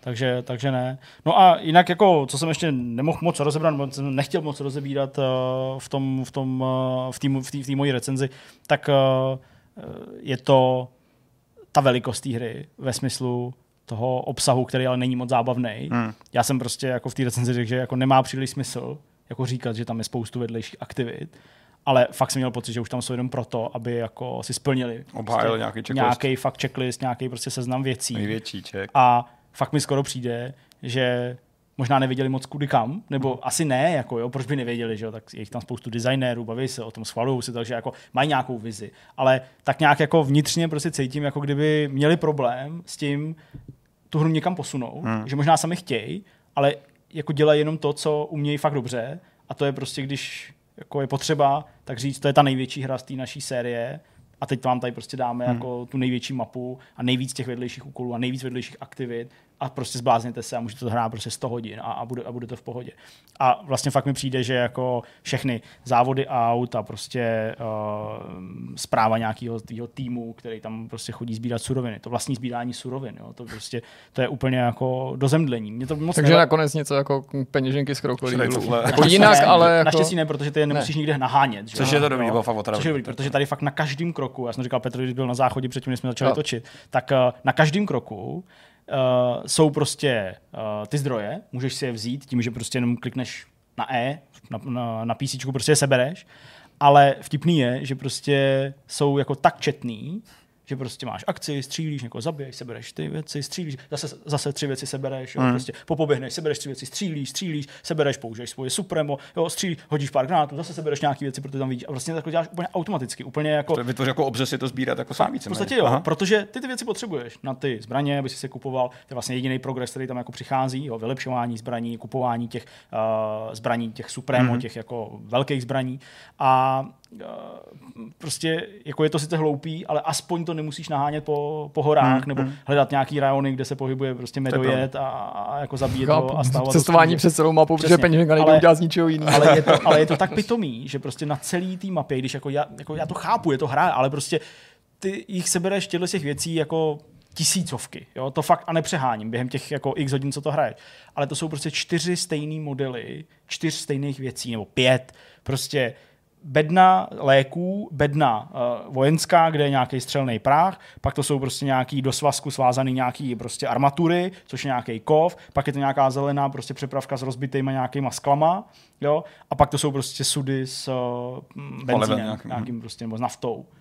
A to tam prostě všude. Ano, to máš nekonečný inventář, předpokládám. Nekonečný inventář, přesně. A ty to nemusíš dělat, pokud tě to fakt štve, ale abys nemusel tuhle věc dělat, tak musíš dělat jinou věc, a to je starat se o tu svoji skupinu. Uh-huh. Takže uh, osobozovat ty zajatý prostě jo, jo. lidi, ty se stanou členem toho tvýho týmu a pak na speciální mapičce nebo prostě takový jako obrazovce je vysíláš plnit nějaký úkoly. Oh, to připomíná takovou tu klasiku už Assassin's Creed, že když si ty lodě, ty ne ty svý, ale tam jo, ty jo. poslední posílá v té debilní minihře, která si jenom rozčilovala. A oni jako chodí a plní ty mise a přinášej zpátky ty, ty suroviny, hmm. které pak se ti připisou na tvoje konto a ty pak můžeš je jako, jako použít. Ještě by mě zajímalo, protože hledem na to, že jsme to i vykecali, tak málo kdo asi teďka bude ochotný, kdo to poslouchal, nehrál, hrá to desítky hodin, aby dospěl k tomu závěru a užil si ho. Dokážeš říct jednu situaci herní, ano. jako gameplayovou misi nebo nějakou, nějakou scénu, která tě fakt bavila? Jako, jestli tam stalo něco takového, co by bylo z hlediska gameplay, takovýhle tvůj highlight? Hmm. Že často ve hrách i v sérii Far Cry konkrétně hmm. lidi říkají, tady v tomhletom díle se mi prostě líbilo tohle, jak se tam stalo. Někam a to může být buď konkrétní mise, nebo já nevím, jsem poprvé zapálil trávu Far Cry dva a pak jsem sám chytnul a hmm. auto mi vybuchlo. No, tak... Určitě to nebylo zapalování jako tabákový plantáže. No, jasně, jasně, na to nutně nenarážím. Spíš jako nějaká fakt cool mise, kdy si prostě byl úplný James Bond kombinovaný s Just Cause, dělal no, tam milion věcí, nebo... Hele, jako jsou tam prostě... Mise, kde nemusíš odsteltovat, aby to jako bylo zábavný, protože prostě pak třeba to finále je takový, že tam stejně jako přilítne spoustu jako nepřátel. Takže třeba jako když se ti daří steltovat, na poslední chvíli, než někdo odhalí a jako někoho zabiješ, tak je jako super. Ale uh, já jsem si vlastně paradoxně v tomhle díle nejvíc užíval momenty, kdy jsem mohl mít tank a byl jsem nezničitelný, protože proti tomu tanku se mm-hmm. skoro nenachází tam protizbraň. Jasně, nachází. Takže jo? Je to místo těch letadel, ale... jak se o tom bavili, nebo helikopter. Jo, tady je sice protiletecká obrana, ale místo toho tam nezničitelný tank. Takže ten tank je jako super zábavný v tom, že na, na, na nějakou dobu, protože tam jsou třeba i omezení, že nemůžeš s tím tankem někam jako odjet. Jako ne vždycky, jo, můžeš hmm. prostě jako se dostat z nějaký základny, ale třeba tam jsou nějaký prostě záterace, takže ho nemáš jako celou dobu, i když ho můžeš mít, protože prostě se pak dáš do svého inventáře hmm. a pak se můžeš nechat zavolat kdykoliv chceš na konkrétní jedno místo. Takže už to fakt je jako Just Cause nebo G T A, ne, že nejzábavnější to v tanku. Přesně, ale jako v tom tanku je to prostě super, je to jako fakt jako vtipný a stávaly se prostě jako dobrý nebo, nebo jako legrační momenty. No ale jako, aby byl úplně konkrétní, co se týče nějaký jako, jako jednotlivý mise, tak uh, ty jdeš zachránit do zoologické zahrady, která tak jako napůl funguje, ale vlastně spíš tím způsobem, že tam je hodně koncentr- velká koncentrace uh, těch uh, klecí, ve kterých jsou ty jako divoký zvířata. Takže... Já myslím, že ty zvířata už tam jenom tak přišli a ne, jsou ne, ne, tam. Ne, ne, to úplně zoo, je to prostě jenom místo, takže... kde ve městě je hodně zvířat. Ne, ne, ne, je to prostě jako zoo, která je taková jako rozpraskaná, je vlastně jako vizuálně docela pěkně udělaná. Hmm. Jo, vidíš tam ty prostě výběhy a vidíš tam ty jednotlivé jako části, ale už vidíš, že to prostě nějakou dobu nefunguje. Nicméně jako tím, těma designérama je tady prostě najebáno pár těch jako klecí s těma nějakýma pumama, nebo co to jsou, uh, nebo nějaký, nějaký tygři, nebo já nevím, a tygři to nejsou. Uh, to je něco rychlejší, nějaká elegantnější kočička. A teď prostě jako ty máš, ty máš prostě možnost, ty máš možnost to prostě poodevírat a jenom se takhle posadit na tu klec a jenom to sledovat. Jak prostě, tam vraždějí zvířata ostatní. A teď oni jako fakt úplně jako mayhem, že jo, prostě mm-hmm. oni jako nechápou, co se jako děje. Uh, tak to mě třeba bavilo, to byla jako hezká mise. Ale je zároveň na tom dost smutný, že to už si mohu udělat ve trojce. No, no. A tam se dokonce mohl jako, jako, jako nalurkovat z lesa, že jo? Což jako jo, na, na lurku vlastně. Tak teď už nelurkuješ, protože máš krokou šutrku. Přesně, no. A třeba jako to používání těch, těch amigos, těch, těch kámošů, to mě třeba jako nebavilo vůbec, to mě úplně štvalo. Z toho, jak to popisuješ ještě na sérii Far Cry, se všeho nejvíc baví to, že když před mnoha lety udělali Blood Dragon, tak to jako úmyslně udělali jakože přestřelený no, a jakože prostě to, ale teďka Blood Dragon je vlastně úplně přízemní, když opomínu cokoliv kromě toho prostředí, protože z hlediska gameplay je každý Far Cry mnohem šílenější než Dragon. Blood Dragon, pravda, který měl být šílený záměrně. A tady už to nemá být záměrně. No tak přejme si, aby se prostě s Far Cry uh, stalo třeba něco podobného jako Assassin's Creed. Uh, to se dočkalo svého Origins. Uh, změny, která ne všem voní, jasně, ale byla to docela dramatická změna. Hmm. Uh, vstříc prostě trochu k jinému žánru, možná už by se dalo i říct. Tak, to je tahovka. Uh, v adventurách. No, tak jsem to nemyslel, ale prostě po akční adventuře je to prostě spíš RPGčko. Tak... Uh, Uh, snad se to třeba stane i u toho Far Cry, protože mi přijde, že už jako je to fakt za zenitem, mm. že už se jako neví moc kudy kam. Ale na druhou stranu vím, že je tady spoustu lidí, kteří prostě nechtějí nic jiného, než znovu uh, prostě hrát to, co znají ze čtyřky, pětky, je to komfortní, no. a, a tak dále. Že je to jako těžký. Je to vlastně těžký docela jako, jako zhodnotit tak, aby, aby prostě to mělo nějakou váhu, ta recenze, ale zároveň prostě jako já fakt mám s tím problém, takže... Takže šest. No ale zase jsme si o tom docela dobře pokecali, tak myslím, že už jenom kvůli tomu Učil to za to stálo. Jo, to je dobrý, určitě, to je dobrý, určitě. To je dobrý. Chápu tu šestku, tohle je teda oficiálně naposled, co se bavíme o Far Cry a teďka už jenom zakončíme tuhle část a na rozhovor. Přesně tak. Jo. Pozvání k rozhovoru do Vortexu přijal Vojta Veselý alias Headhunter. Ahoj Vojto. Ahoj. Ahoj. Ten důvod, nebo respektive to, že jsem zmínil tvoji přezdívku Headhunter, už možné, může předznamenávat to, že se budeme bavit s člověkem, který se dlouhou dobu pohyboval v komunitě a konkrétně v komunitě e-sportových hráčů tady u nás v České republice. A já věřím, že díky tvým úspěchům ve Warcraftu, ve Starcraftu, a pak pravděpodobně možná, o tom se budeme dneska taky bavit, v Heroes of Might and Magic tři na soutěžní úrovni ho řada našich diváků určitě poznává a je stejně jako my rádi, že tady Vojta je. Ten důvod, proč Vojta tady je, ale není jenom ten, že se budeme povídat o tom, jak probíhá nějaký e-sportový hraní v České republice, ale má to určitě i další rozměr tenhle rozhovor a to je ta skutečnost, že Vojtovi je přes třicet, má dvě děti a podobně jako my, třeba s Jirkou, už taky pohlíží na to hraní trochu jinýma očima a i o tom prostě tady dneska padne řeč. Každopádně já bych velice rád začal takovým jako malým medailonkem, uh, takovým jako malým zhrnutím tvých úspěchů a možná vlastně i té cesty, která vedla uh, k tomu, že ses vůbec pustil do nějakého sportovního hraní. Tak kde to všechno začalo? Tak předně děkuju za pozvání, jsem moc rád, že jsem tady s váma. Uh, kde to všechno začalo? Uh, začalo to u nějakého Nintenda, hmm. nějakých, nějakých videoher, které mi teda paradoxně koupili rodiče, aniž bych uh, o to nějak škemral. Uh, potom stejná situace nastala s počítačem, taky to nebylo tak, že bych uh, to někde odkoukal u kamarádů, prostě koupili počítač, ukázali sami, že jsou tam nějaké hry. Takže vlastně, když se nad tím tak zamyslíme, tak je to všechno jejich vina, jako, že jsme se pak hádali o tom, jak dlouho, kolik času trávím u toho počítače. Takže takhle jsem přišel k těm hrám. Samozřejmě ze začátku, když už jsem načnul ty rodiče, tak tam byly nějaké limity, můžeš hrát jenom dvě hodiny denně, teďka různé jako obcházení těch limitů a tak, a hmm. protože ty hry mě prostě naplňovaly, bavilo mě to, pořád jsme se o tom bavili s kamarády a vždycky jsem tak trošku směřoval k tomu, že jsem hrál menší počet her, ale těm jsem se věnoval víc. Takže ještě když byla éra bez internetu, neměli jsme žádný internet, tak jsem stejně třeba hrál pořád dokola Age of Empires dva, Quake tři, hrál jsem nějakou dobu Counter Strike jenom proti botům, což vlastně jako nemělo moc úroveň, ale hrál jsem to takhle doma, protože nebyla jiná možnost. Jasně. Já myslím, že to a... řada tvých vrstevníků bude pamatovat, ty si to sice nazval érou bez internetu, ale z té český nebo možná i slovenský perspektivy to prostě takový bylo, že i ty první ryze onlineové hry často člověk jako hrával proti AIčku, protože prostě připojení nebylo zdaleka samozřejmostí a s tím dial-upem to pak taky nebylo takový slavný. Přesně tak, ten dial-up, to si pamatuju přesně, to přišlo na podzim dva tisíce tři a uh, já si to pamatuju, protože to jsou pro mě přesně úplně stěžejní momenty mého života. Chápu, jo, protože fakt se otevřela brána toho multiplayeru, což bylo naprosto jako nevídaný pro mě. Uh, předtím jsme měli třeba s kamarády nějakou LAN party, že někdo uprosil rodiče, jestli můžou na víkend přijít kamarádi s počítačema, ale ten internet opravdu to otevřel a vlastně paradoxně já jsem chtěl hrát Quake tři, ale na dial-upu to nešlo, tam prostě byl ping nějak třeba dvě stě padesát, to naprosto to nehratelný, takže vlastně z nějaké takové náhody jsem, zrovna jsem hrál toho Warcraft tři, mm-hmm. tak jsem to zkusil na tom Battle tečka netu a úplně mě to, úplně mě to očarovalo, to už jsem pak myslel mm-hmm. celý den jenom na to, až budu mít tu svoji nějakou tři čtvrtě hodinku na tom dial-upu večer, až už prostě jsem se tam svíjel večer, až konečně jako rodiče mi dovolí, volát, jo, dovolí se věci, prostě jasný. Připojit a fakt jsem se neskutečně no. na to těšil, vždycky, až si budu moct tu chvilku zahrát mm-hmm. a takhle to vlastně přišlo k tomu, že fakt jsem se věnoval víceméně v jeden moment jedné hře. Hmm. No a kdy došlo na ten přerod do něčeho vážnějšího,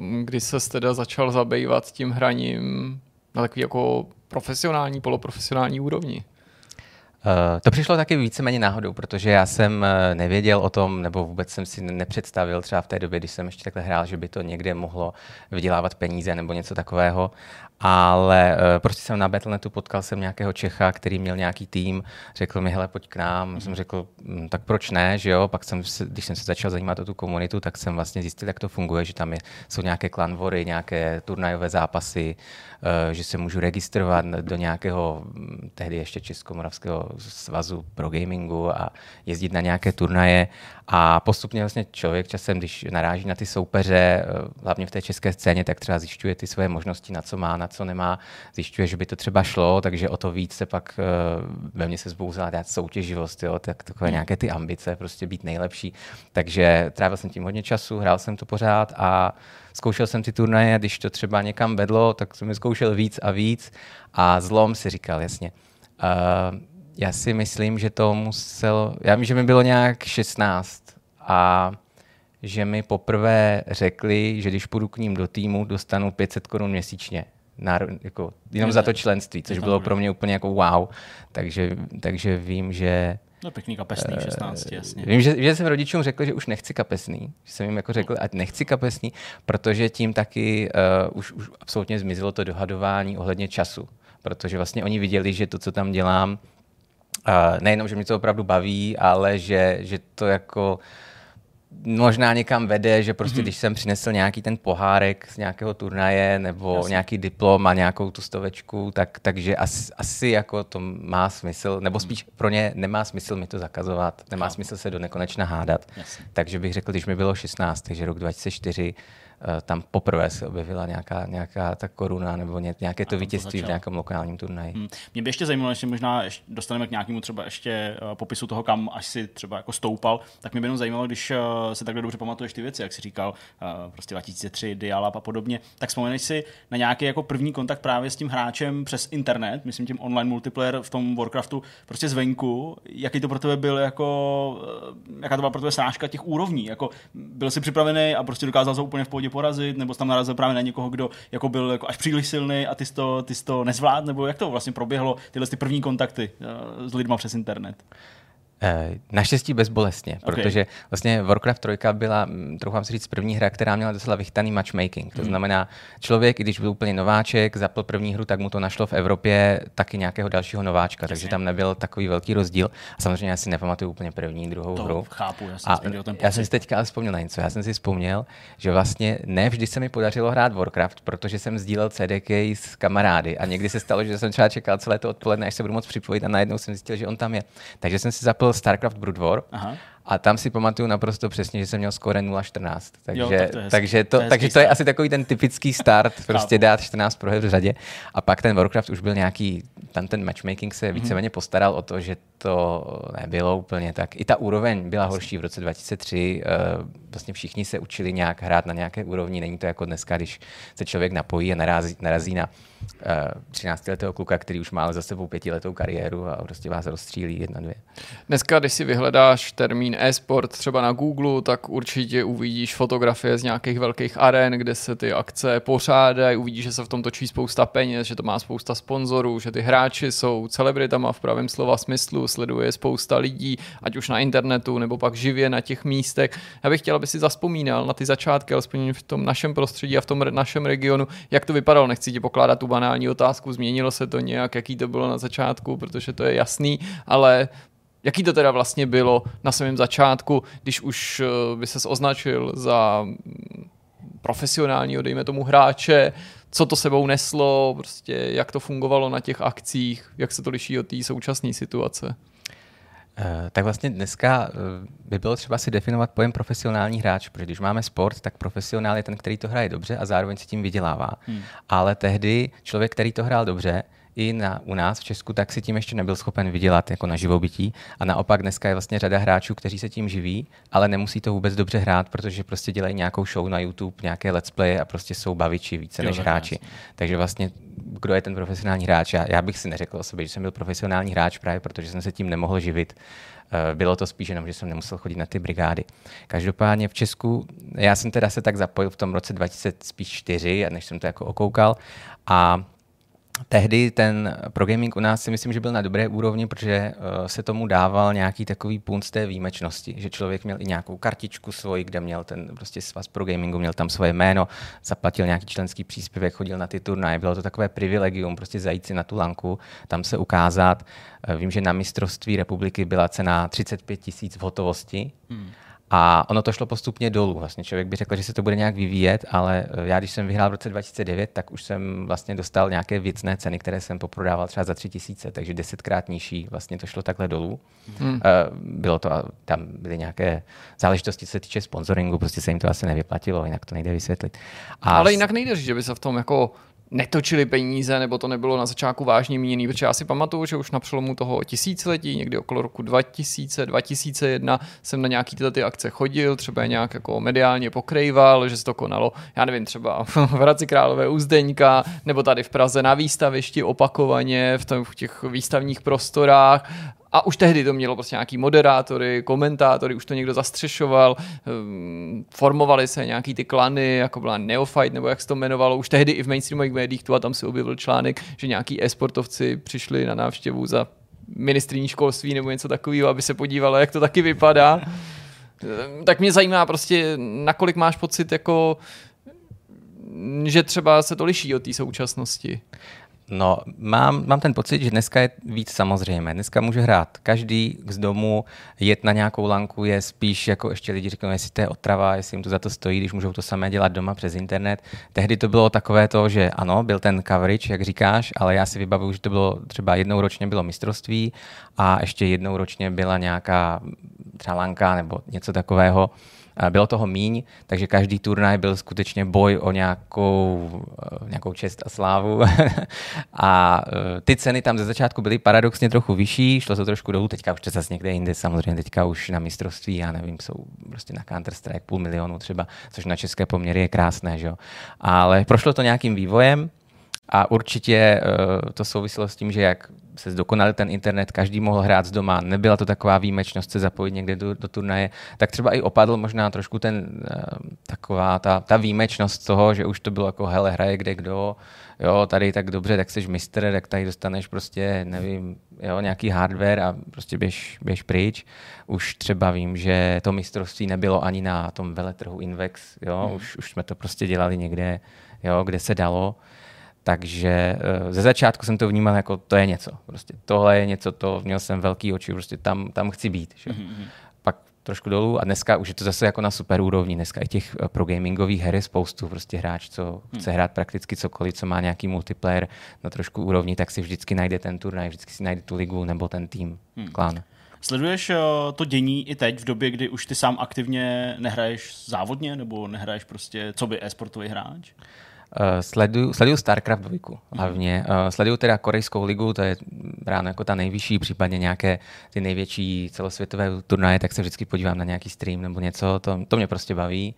Uh, jinak, jinak ani moc ne, víceméně kvůli té rodině už jako si musím fakt vybírat. Chápu, takže Starcraft dva mám přehled doteďka.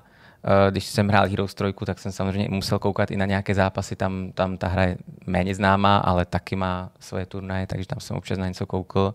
A ne, ne, neprožívám to tolik, no. Už nepotřebuji třeba vidět jo live teď hned, že prostě v klidu až někdy večer si pustím nějaký záznam. A udržíš kontakt i s tou českou scénou, nebo i od ní ses vlastně v zásadě odpojil kvůli různým okolnostem, který prostě vstoupí člověkovi do života, když tak jako stárne? Uh, Myslím si, že neudržujeme kontakty, hmm. protože uh, spoluhráče nebo protihráče, které jsem měl v té době, tak myslím vlastně ta věková kategorie je docela podobná a byť teda z hlavy teďka nevím, jestli někdo z nich má děti, jasně. tak ale oni se taky různě se prostě odpojovali, takže je to takové, když někomu napíšte ahoj, jak se máš, tak on vlastně vám třeba odepíše za, za dva měsíce, že vlastně si uvědomil a už to není taková ta vazba, hmm. jako čau, hele, viděl jsi tady tenhle hmm. ten zápas, není toho. Ty generace trošku prostřídali, teďka se v tom progamingu jsou třeba mladší kluci, takže ty já zase vůbec neznám, oni neznají mě, uh, takže dá se říct, že vlastně nepohybuju se úplně v tom, v té komunitě. Ty jsi zmínil, že samozřejmě s ohledem na rodinu nemáš tolik času věnovat se takovýmhle zálibám a aktivitám, ale mě by zajímalo, jestli je to podle tebe samotného skutečně tou rodinou, stárnutím, anebo jestli i kdyby si měl toho času víc, jestli by se s tomu věnoval, jestli tě to jednoduše nepřestalo bavit, jestli prostě se s tím nepřesytil, protože život člověka je relativně dlouhý a během toho času vystřídá víc koníčků a videohry jsou pořád koníček, ačkoliv může vydržet celý život, tak nemusí. No určitě vlastně, když taková ta křivka toho života, jako těžce protíná bod pro gaming a rodina, jo? Že tam vždycky musí být nějaký člověk nejdřív přestane hrát, aby vůbec byl schopen se jako v prvé řadě s někým seznámit, asi, to asi není žádné tajemství. A takže nejdřív je to, že ten hráč se přesytí tou hrou, přestane ho to bavit, ztratí nějakou motivaci, už se třeba nezlepšuje, nebo prostě už toho fakt bylo hodně. A já si vybavuju, že jsem xkrát chtěl přestát, xkrát jsem i na nějakou dobu přestál, protože jsem vždycky vážil ty pro a proti, jestli mi to nepřináší už jakoby víc frustrace z těch proher, než potěšení z těch výher. A několikrát jsem se vrátil, protože prostě v tom životě se objeví to časové okno, teďka jsem ho neměl vyplnit čím jiným, jak jsem se třeba vrátil k těm hrám. Ale určitě, i kdybych neměl tu rodinu, tak už bych nehrál, protože jsem vlastně přestal tak nějak aktivně hrát už před několika lety a bylo to spíš proto, že už jsem jako nedosahoval ani těch výsledků. Uh, už jsem prostě nedokázal vyhrávat, už jsem si připadal, jako bych byl v uvozovkách starý, a nebo prostě ta mladší generace byla třeba lepší a už určitě bych nehrál, ani kdybych ten čas měl jako hmm. na takové úrovni. Hmm. Ty vlastně, když mluvíš o tom hraní, tak ale asi to je i součástí toho, toho rozhovoru, nebo prostě proto, pro proč jsi tady, tak ale to spojuješ právě vždycky s tím hraním jako na ten výkon, když to řeknu obecně, to znamená prostě hraní těch titulů, prostě, který tvoří ten e-sport, ale měl jsi takhle třeba i s hrama obecně? Nebo třeba si vlastně moc nehrál ty hry i s ohledem na to, co jsi říkal o tom svém dětství, že nebyl člověk, který by hrál hodně her, ale spíš málo her, tak to se promítlo i pak do toho dospělejšího věku, řekněme, a prostě už si nehrál a teď už třeba taky vůbec nehraješ, jako ani kdyby si spustil, já nevím, FIFU, nebo prostě nevím, co by tě jako bavilo a prostě už to jako vytěsnil takhle. To ne, to ne. Já právě určitě rád se pohybuju v tom herním prostředí. Jo, aspoň tak nějak okrajově, buď ať je to, že se podívám třeba na nějaký ten turnaj, nebo uh, sledoval jsem jednu dobu Counter Strike, že mě to bavilo. A sám si zahraju nějakou singleplayerovou hru. Uh, nehraju teda ty sto hodinové RPGčka, ale určitě spíš nějaké starší hry mě baví, právě z té éry, kdy jsem jako žil těma hrama a zrovna jsem třeba asi jenom přečetl ve skorečku, že tady vyšla nějaká dobrá hra, OK, ale já musím, v uvozovkách musím každý den hrát Warcraft, takže já nemám čas si, si vlastně ji zahrát. A teďka, nebo teďka posledních pár let, když vlastně ten čas mám, tak si po večerech třeba zapnu uh, nějak, nějakou prostě klasiku dohraju, co mi unikla před dvaceti lety a baví mě to určitě. Mm-hmm. Myslím si, že na ty hry jako nedokážu zanevřít nikdy, že to je prostě fakt ta zábava, která ať už dívat se na to, hrát to, i když to není jako závodně, teďka, že to vlastně jenom tak, jak normální člověk si zapne hru a baví ho to, tak určitě, určitě hmm. to občas zahraju. No. Myslím, že to byla tenistka Jana Novotná, která řekla, že po skončení aktivní kariéry několik let nevzala raketu do ruky, protože neměla nejmenší chuť se na kurt vrátit, a to ani rekreačně, nebo si jen tak pinknout, ale určitě to bude případ i dalších sportovců, kteří potřebují možná po skončení té nejnáročnější části té kariéry prostě vydechnout. Ty dneska dokážeš si ty hry, ve kterých si dřív soutěžil, zahrát jen tak pro radost? Přináší ti to něco? A nebo je s tím spojený určitý to jako ta napětí nebo ta, ta, ta touha po tom výkonu, o kterou třeba si mohl z části přijít a proto by tě to ani nemotivovalo to hrát? Přesně jak jsi řekl, nedokážu. Nedokážu si představit, že bych si zapl Starcraft a hrál to pro zábavu, protože vlastně ta zábava tam jako nepramenila z toho, že si postavím to svoje město a vyrobím si tu svoji armádku. To já jsem jako zažil prostě třeba deset tisíckrát. Ale ta zábava pramenila z toho, že jsem už jako znal osobně ty soupeře v České republice, věděl hmm. jsem, jaký mají styl a individuálně jsem se připravoval konkrétně na jejich styl a vlastně hnala mě ta soutěživost. A vlastně v momentě, kdy to přestalo, ať už protože jsem třeba neměl na to být první, nebo že už mě to fakt nebavilo, že už to bylo prostě hodně let to samé, už jsem se chtěl v životě posunout, tak uh, bych nedokázal si tu hru zapnout a vlastně si užít jen tak pro zábavu. Uh, několikrát jsem to udělal před pár lety a vždycky jsem měl pak takový ten pocit, že no, tady s tímhle hráčem jsem teď prohrál, ale kdysi bych s ním třeba neprohrál a teď mě to třeba štvalo. A nedokázal jsem tam vnímat jenom, jenom čistě tu zábavu. A pozoroval jsem to i u některých uh, kamarádů z té éry, že vlastně je typické, že oni přestanou hrát nějakou tu e-sportovou hru, ale zároveň ten vzorec chování, to, jako to trávení času se pro ně nezměnilo, takže oni hrajou jinou hru, která je třeba taky e-sportová a tam jim to vyhovuje, že jsou jenom casual, jako jenom for fun hráči. Takže typicky třeba vlastně hráč Starcraftu, co byla na top deset, tak si jde zahrát Counter Strike a hraje vlastně ten Counter Strike každý večer, ale už tam nevnímá tu soutěživost, už to skutečně hraje, hmm. takže si zastřílí na té mapě. Hmm. A to jsem vypozoroval u více takhle lidí, že skutečně tu hru, kterou oni do té, do které dělali maximum, tak už si ji třeba nedokážou tolik užít. Určitě existují výjimky nějaké, já to takhle vnímám. Já bych na to ještě chtěl navázat tím dotazem k těm Heroesům, už tady, tady několikrát padlo. Warcraft, Starcraft, real-timeové strategie, prostě potřebuješ tam mít fakt jako postřeh, rychlost, všechny ty tlačítka umět a prostě na té klávesnici prostě makat. Naproti tomu ale Heroes je tahovka, hra, která je ze své povahy taková jako pomalá, přemýšlivá. Co to pro tebe znamenalo, když jsi přešel na tuhletu hru? Bylo to i jako určitým potrhnutím takového týho jako vydechnutí, že taková ta aktivní scéna prostě pro takový ty jako mladíky, který jako jedou, je prostě pryč a teďka už se budeš soustředit spíš na něco, kde potřebuješ víc, víc hlavu ještě, ale i když samozřejmě toho Starcraft to taky potřebuješ. Určitě to z části takhle bude. Já jsem přestal hrát ten Starcraft, ale vlastně chtěl jsem hrát nějakou hru a Heroes mě taky provázel mm-hmm. už prostě od doby, co vyšel Heroes tři. V podstatě hráli jsme to ve škole s kamarády, takže jsem si chtěl prostě takhle zahrát s nějakým Čechem, si domluvit prostě zápas v České mm-hmm. lize. Ale vždycky mám v sobě takový ten plamínek trošku té soutěživosti. Takže jako chtěl jsem ho porazit, že jo. A pak jsem chtěl porazit třeba za pár dní zase dalšího hmm. a zjistil jsem, že nemusím tomu věnovat tolik, stačí si to zahrát třeba jednou za pár dní, jednou za týden, jednu hru a že to vlastně stačí k tomu, abych v té komunitě, která Heroes trojice je velmi malá, to není žádná beznámá hra, abych si tam třeba udržel nějaké to první místo v žebříčku. Takže jako měl jsem z toho zároveň tu radost, hmm. že pořád něco se děje, že pořád jako na to mám být někde prostě v něčem dobrý, ale zároveň, jak jsi říkal, nebyla tam ta konkurence. Někdo by mohl říct, ano, byl jsem jednooký mezi slepými králem, prostě nepotřeboval jsem ten trénink, nemusel člověk to nějak jako drtit vyloženě, mohl si fakt jako pro zábavu zahrát někdy večer a zrovna mě to prostě takhle tam drželo. Každopádně ta hra není zase tak pomalá, jak se zdá, protože vlastně v těch ligových zápasech tam máte nějaký časový limit a dobrý hráč musí zvládnout strašně hodně věcí za, za ten časový limit. Takže ve výsledku taky klikáte poměrně okay. rychle. Uh, není to jako, nedá se to srovnat Jasně. s real-time strategiemi, ale vlastně na té, na té jako vyšší úrovni se to taky nedá hrát, takže v jedné ruce máte kafe a v druhé ruce jenom myškou někde kliknete. Takže je to takový, takový kompromis mezi tím, co bylo, a mezi tím, že mám pocit, že když to nebudu hrát měsíc, tak se nic nestane. Že prostě mi nic Chápu. neuletí, ne, neunikne, že prostě takové jako pohodovější. Je mimochodem v takovýchhle starších hrách pořád možný nacházet něco nového? Teď ti myslím ze hlediska toho e-sportu, nový strategie. Je to něco jako v šachu, že se pořád učí ty, ty, ty velmistři nějaký nový kombinace, tak existuje v těch videohrách něco podobného, že vezmeš titul, který je patnáct dvacet let starý a přesto se píše o nových taktikách, nebo nachází se nový způsoby, jak to hrát ještě efektivnějc?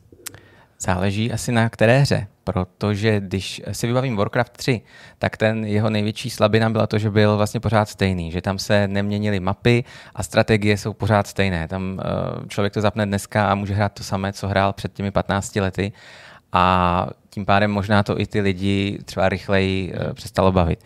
Ale zrovna ten Heroes tři je unikátní v tom, že někdy na přelomu roku dva tisíce sedmnáct dva tisíce osmnáct ruská komunita k tomu vytvořila úžasný patch, který vlastně zpřístupnil, vytvořil online lobby, což je systém vlastně potkávání hráčů z celého světa, kde můžou spolu chatovat, domlouvat si hry. A ono to strašně otevřelo ten herní svět, že najednou začaly vznikat turnaje, streamy, videa a i raketovým zestupem to mělo vliv na ty strategie, že začínaly vznikat nové mapy a nové strategie.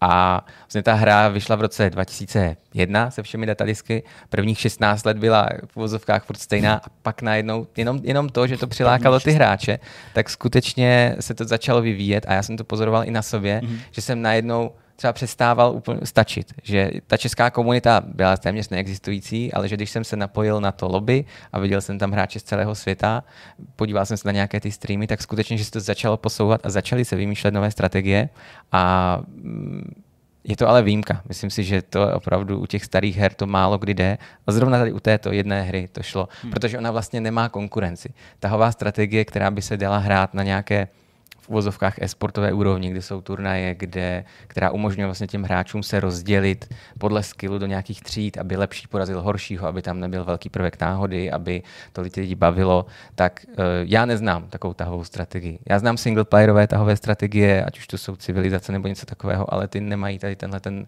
vlastně soutěžní aspekt. Nestupují do toho třeba kartičkový hry, že jo? Ty jsou taky v zásadě tahovou strategií, byť ten prvek náhody je tam třeba trochu jinak jako definovaný, nebo to, ale mě prostě přijde vlastně Hardstone, neříkám podobný, já to nechci srovnávat, jo, ale vlastně, že ten taky by mohl plnit tu roli určitý tahový hry, která prostě jako uh, ty hráče prostě sdruží v nějakých úrovních a také postaví proti sobě uh, s tím prvkem náhody taky s možností, aby prostě mohl horší porazit lepšího. To tam asi funguje. Určitě je, Hardsport je, uh, Hardstone. Hardstone je e-sportová hra, to no, je jako jasně, bez pochyby, no. Tam jsou turnaje, peníze v tom a lidi to baví, je tam aktivní komunita. Mně na se nenapadlo nad tím přemýšlet jako o tahové hmm. strategii, protože vlastně, když se řekne strategie, já si vždycky představím jo, jako armádu, budování města, nějaká ekonomika a to jsou vlastně karty, ale proč ne? Jako jasně, máš pravdu.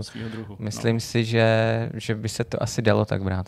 Ještě by mě zajímala jedna věc, záměrně je to trochu nadnesu nebo zjednoduším. Čas od času si můžeme v médiích přečíst zprávu typu patnáctiletý šampion hry X Y odchází do důchodu na odpočinek, prostě zdravotní potíže, vyhoření, prostě už svýho maxima dosah, nemá další metu, kterou by chtěl pokořit. Jak dlouhá může být ta aktivní kariéra e-sportovce? Je spíš výjimkou, když se někdo e-sportu věnuje třeba deset patnáct let a teď tím myslím tím, že skutečně aktivně hraje, ne, že vstoupí do funkce nebo prostoru nějakého manažera. Jak to funguje, protože já to nesleduju, takže vlastně nevím, jak dlouho v tom oboru člověk vlastně může působit a být na vrcholu? No, působit a být na vrcholu. Působit může dlouho.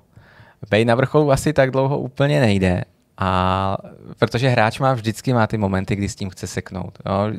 Já jsem to, o tom mluvil, i já jsem to měl vždycky, už, než už toho bylo moc, už to furt to samé dokola, chci třeba dělat něco jiného, ale pak je to na tom člověku, jestli skutečně teda jde dělat něco jiného, nebo jestli se vrátí, nebo ne. Hmm. Takže jestli ten patnáctiletý kluk cítí vyhoření, je to jako úsměvné, ale samozřejmě on to může cítit, když od desíti let jako sedí celý, celý den u počítače, ale třeba, třeba to neznamená, že ta jeho kariéra by měla nebo mohla skončit. Třeba když by se v šestnácti vrátil, tak by ještě mohl něco začít, zažít. Uh, já co vím, tak je ten třeba... věk rozhodující, promiň, že ti do toho skáču, ale přijde mi to jako důležitá věc, který se chci chytit, hmm. uh, jestli ty sám pozoruješ, že mladší hráči mají prostě lepší předpoklady, být k tomu lepší, protože jsou tady uh, tradiční sporty, jako je třeba gymnastika, a o ní nikdo nepochybuje, že nejen, že s ní musíš brzo začít, ale že ty, kteří vynikají v gymnastice, tak těm může být patnáct let nebo i míň, protože prostě to tělo je ohebnější, rychleji se léčí, upřímně řečeno nemají ani takový jako pud sebe záchovy vyvinutý, jsou ochotnější riskovat. Tak mě vlastně zajímá, jestli v patnácti mám fyzický nebo jiný předpoklady být lepší hráč videoher než ve čtyřiceti. No, a nebo jestli jsou důležitější ty zkušenosti? Uh, tak když mě bylo patnáct, tak vlastně ten e-sport byl tak malý, že patnáctiletí kluci neměli vlastně tu zkušenost vůbec, jako tu koordinaci oka s rukou, jako umět přesně klikat, rychlý postřeh, všechno. Dneska je to prostě jiné. Dneska ten kluk patnácti může mít skutečně už x let za sebou. Já jsem na sobě cítil ve dvaceti pěti, že jsem jako starý, ale vlastně jsem proto neměl racionální důvod. Já jsem to jenom z nějakého důvodu cítil a nevím, jestli to bylo věkem nebo tím, že jsem třeba už od patnácti hrál, že už jsem prostě deset let s různými přestávkami hrál. Ale cítil jsem, že třeba vlastně ostatní jsou rychlejší než já, že už moje přednost není ta rychlost. Myslíš jako fyzicky rychlejší, jo? Že jako rychlejš prostě jako... Ano, ano vlastně rychle klikaj, přesně reagují, klikat. Jasně. Mhm. Rychle přesně klikat.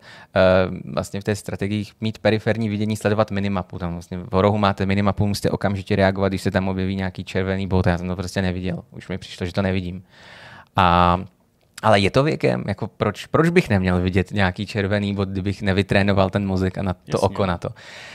Co pozoruju jako ve světě, tak většinou tak do třicítky hrajou, pak kolem těch třiceti už málo kdo vydrží. Ale jestli to je kvůli fyzickému věku, nebo kvůli tomu, že ten člověk je v tom dlouho, že už chce rodinu, že už prostě má jiné zájmy, že už jakoby v úvozovkách nějak z toho vyrostl, tak to asi nedokážu říct, ale každopádně myslím si, že nejlepší doba, kdy tomu fakt člověk může dát maximum, je třeba kolem těch dvaceti, jo, když ještě nemá ty, tolik ty dospělé starosti, když fakt může celý den, bylo to tak u mě, celý den myslet na hru, prostě jdeš do školy, jdeš prostě nikam a myslíš furt jenom na tu hru, furt jenom prostě jedeš strategie, přemítáš si a tohle uvažování nejde udržet. Jako, anebo ani by se člověk asi neměl udržet třeba ve třiceti, abych šel do práce, měl doma dvě děti, ale furt myslel na to, jako, jaký build order postavím večer, až děti půjdou spát. Takže to. No, uh, kolem těch dětí my tady takhle jako se točíme už v podstatě od toho samotného úvodu, tak uh, uh, asi by mělo padnout, kolik je let tvým dětem, teda jestli nám to můžeš sdělit, abychom jo, jo, jo. se měli od toho uh, odpíchnout. Tady jsou malinký, dvě a tři čtvrtě synovi a dcera je o rok a čtvrt mladší. Jasně. Takže to jsou ještě, ještě vlastně děti, které do toho hraní nezapojují, předpokládám. Uh, nebo už jo, klidně mi to vyvrátí, ne, ne. To jsou ještě malí děti. To určitě ne, oni sice strašně dobře reagují, vždycky na to, když někdo vezme mobil do ruky Jasně. nebo se rozsvítí obrazovka, ale my jsme s manželkou právě snažíme spíš od toho držet dál, hmm. protože na to určitě bude spoustu času a prostoru, až budou starší a myslím si, že takové, takový nějaký ten moderní trend, jakože dítěti, aby neřvalo, tak ročnímu dítěti dáš tablet, jako to neděláme prostě, hmm. ať si to každý dělá po svém, my to neděláme. Jasně. Přesto mě ale zajímá, jestli jako už se v tobě jako rodí nějaký třeba plán, protože uh, většinou bývá, že když prostě třeba filmová rodina, hudební rodina, sportovní rodina, že ty děti uh, rády pokračujou. Tohle je specifický případ, protože ty už aktivně uh, e-sport ne, neprovozuješ, ale prostě máš to v sobě, bavilo tě to,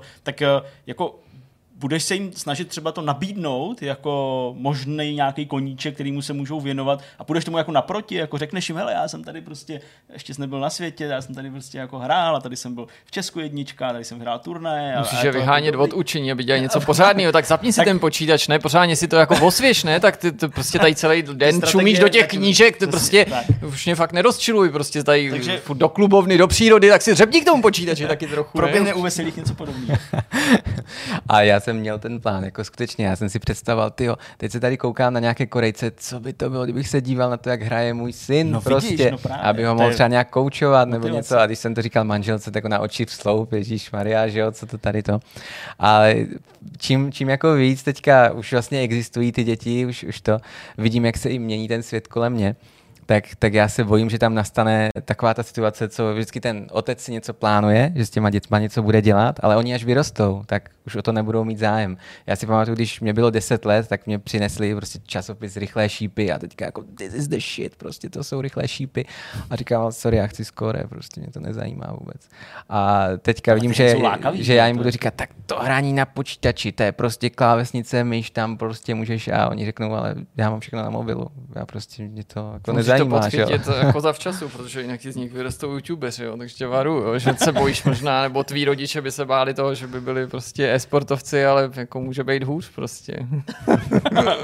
No ale jako ta představa je vlastně fajn, takže jako prostě počkáš asi, že ono asi nejde to moc plánovat i vzhledem k tomu, že se to neustále mění ten, ten prostor. Ale kdyby to přišlo, a ty už to právě jako zmínil, a přišel prostě jako senátor a řekl, nebo i to jedno, jako dcera, a prostě přišli a řekli, tati, hele, prostě tady Starcraft tři, oni Blizzard se prostě jako tady pomát a udělali další, prostě jdu to hrát a ty prostě budeš můj coach. Budeš prostě coach, anebo řekneš jako, hele, bys si radši udělal úkoly a máš čtyřicet pět minut dneska.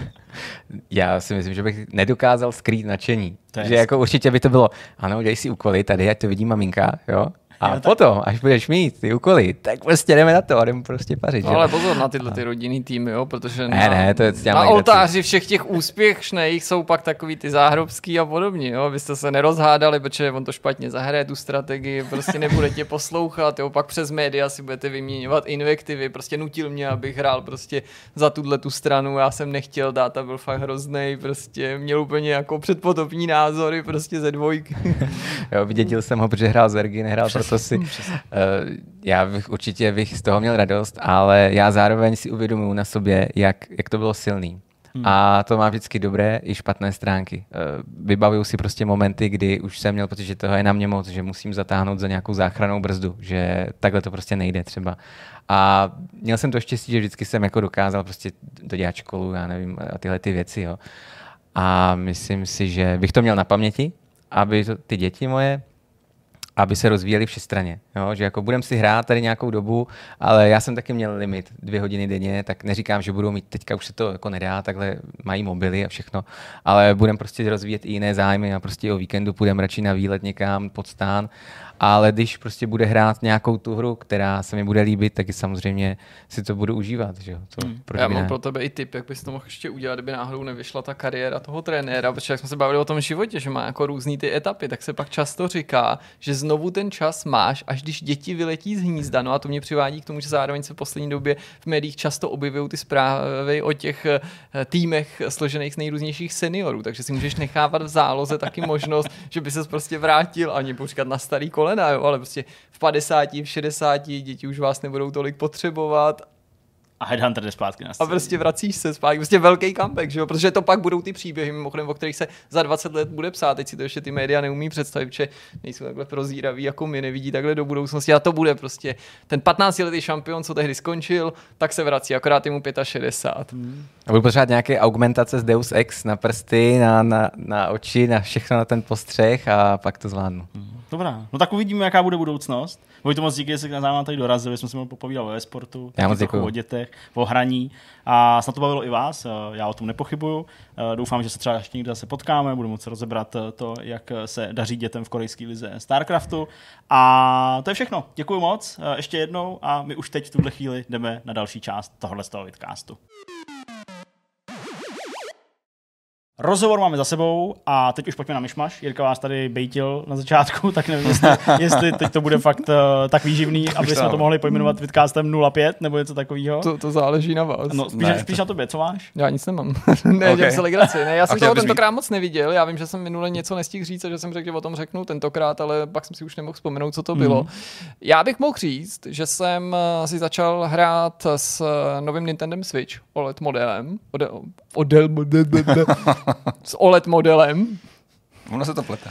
A vlastně doufám, že už to v tuhle chvíli můžu rozebírat. Zatím, v momentě, kdy o tom mluvím, se neschyluje k recenzi, my jsme se dostali k tomu zařízení, než se začalo prodávat, ale ne, minulou středu, ale ne dost brzo na to, aby jsme mohli mít na embargo recenzi, tak jak ji vydali třeba zahraniční média, což není vůbec žádná stížnost, naopak jsme rádi, že jsme se k tomu zařízení dostali, jenom tím vysvětlu, proč ano. třeba ten test nebyl připravený na ten moment, kdy s ním vypochodovali ostatní. Zatím ty moje dojmy jsou takový mělký, že to není žádný velký hodnocení, proto konec konců jsem si to nechával až do myšmaše, není z toho žádný téma, nemá to suplovat žádnou recenzi. Ale musím říct, že to bude zajímavý zařízení a zajímavý bude určitě i ten jeho rozbor, protože to bude mít dva jako super individuální pohledy. Když máš nějaký Switch v tuhle chvíli a ten ti vyhovuje, tak budeš obtížně, pokud máš hlouběji do kapsy a vysloveně se netopíš v penězích, hledat argumenty pro. Mm-hmm. Protože z hlediska hardwareu ti, nebo výkonu ti nový Switch nenabízí a konec konců ani Nintendo neslibuje nic navíc. Nebo řeknu to ještě jednodušeji. Když ten Switch, ten nový O L E D model připojíš přes dock k televizi, tak dostaneš úplně to též. Uh-huh. Stejný rozlišení, stejný výkon, jasně. stejný vypadající hry, protože většina těch novinek je... je šitá na míru tomu handheldovému řešení anebo tomu, tomu tabletop řešení. To znamená, pak oceníš ten nový O L E D display se stejným rozlišením, stojánek, zvuk, který jinak by ti šel z televize. A ano, v tom doku oceníš tu možnost připojit to přes lanku, i když ten dok teďka půjde koupit i samostatně a použít u toho starého Switche. Ale z pohledu člověka, který dosud váhal, pořád prostě i třeba na konto těch spekulací o nějakým lepším Switchi odkládal hmm. ten nákup, tak já si myslím, že je nejvyšší čas. Nebo nejvyšší čas. Já si myslím, že to je ideální příležitost teďka to zařízení koupit a pak Aha. je velmi snadný říct, a to není jako žádný verdikt recenze, to prostě stačí na to obyčejný selský rozum k tomu, aby řekl, že tohle je ten nejlepší Switch, jaký si můžeš koupit, nebo ten nejlepší Switch, jaký Nintendo zatím může. Skutečně to je jako ta a nebude to jediná možnost za high-end verze. Myslím si, že nebude, protože i Lite, i ten původní model mají zůstat dál, Aha, dál na trhu. Dokonce u toho původního v Evropě došlo ke zlevnění a to zlevnění nasvědčuje tomu, že nějakou, nasvědčuje tomu, že nějakou dobu ještě určitě se prodávat má.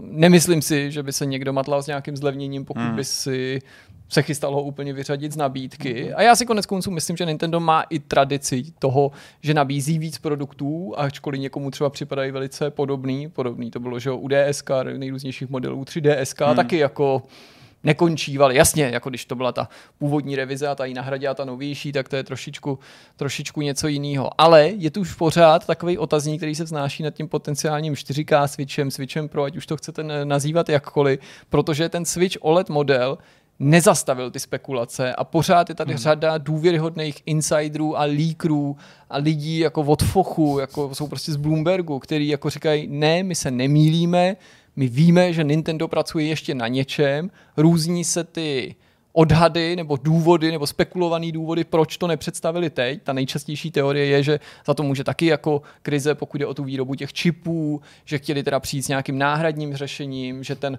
pro model nějaký nebo super Switch, abych využil hmm. tu terminologii Super Nintendo, jednoho dne přijde, ale že to museli ty plány odložit, i když není jasný, jestli půjde teda vlastně pořád o ten současný Switch, co by platformu nebo nějakýho nástupce, tak já jako chápu ten ostych těch váhajících zájemců o, o přenosný Nintendo v tom ohledu, že mu to může být vlastně docela svazující. Hmm. Když si říkáš, hele, to je docela dobrá věc, pokukuješ potom, chtěl bys si to koupit, docela tě to zaujalo, ale neustále žiješ ve světě, který je přesvědčený o tom, že co půl roku už Nintendo přece musí vypochodovat s tím lepším produktem. A to nakonec může trošku i samotnému Nintendo škodit. I když škodit, do jaký míry mu to bude škodit s ohledem na to, jak výborně se Switch prodává. Hmm, Takže jako hmm. tím nechci říct, že by to byla nějaká zhouba uh, toho O L E D modelu. Ale už ty první recenze, a to se neopírám jako o nějaký svý dojmy, to je fakt jenom glosa toho, co se děje, nasvědčují tomu, že to velice podobně pojali minimálně ty kritici, kteří měli hmm. možnost tím jo. Switchem strávit víc času. Že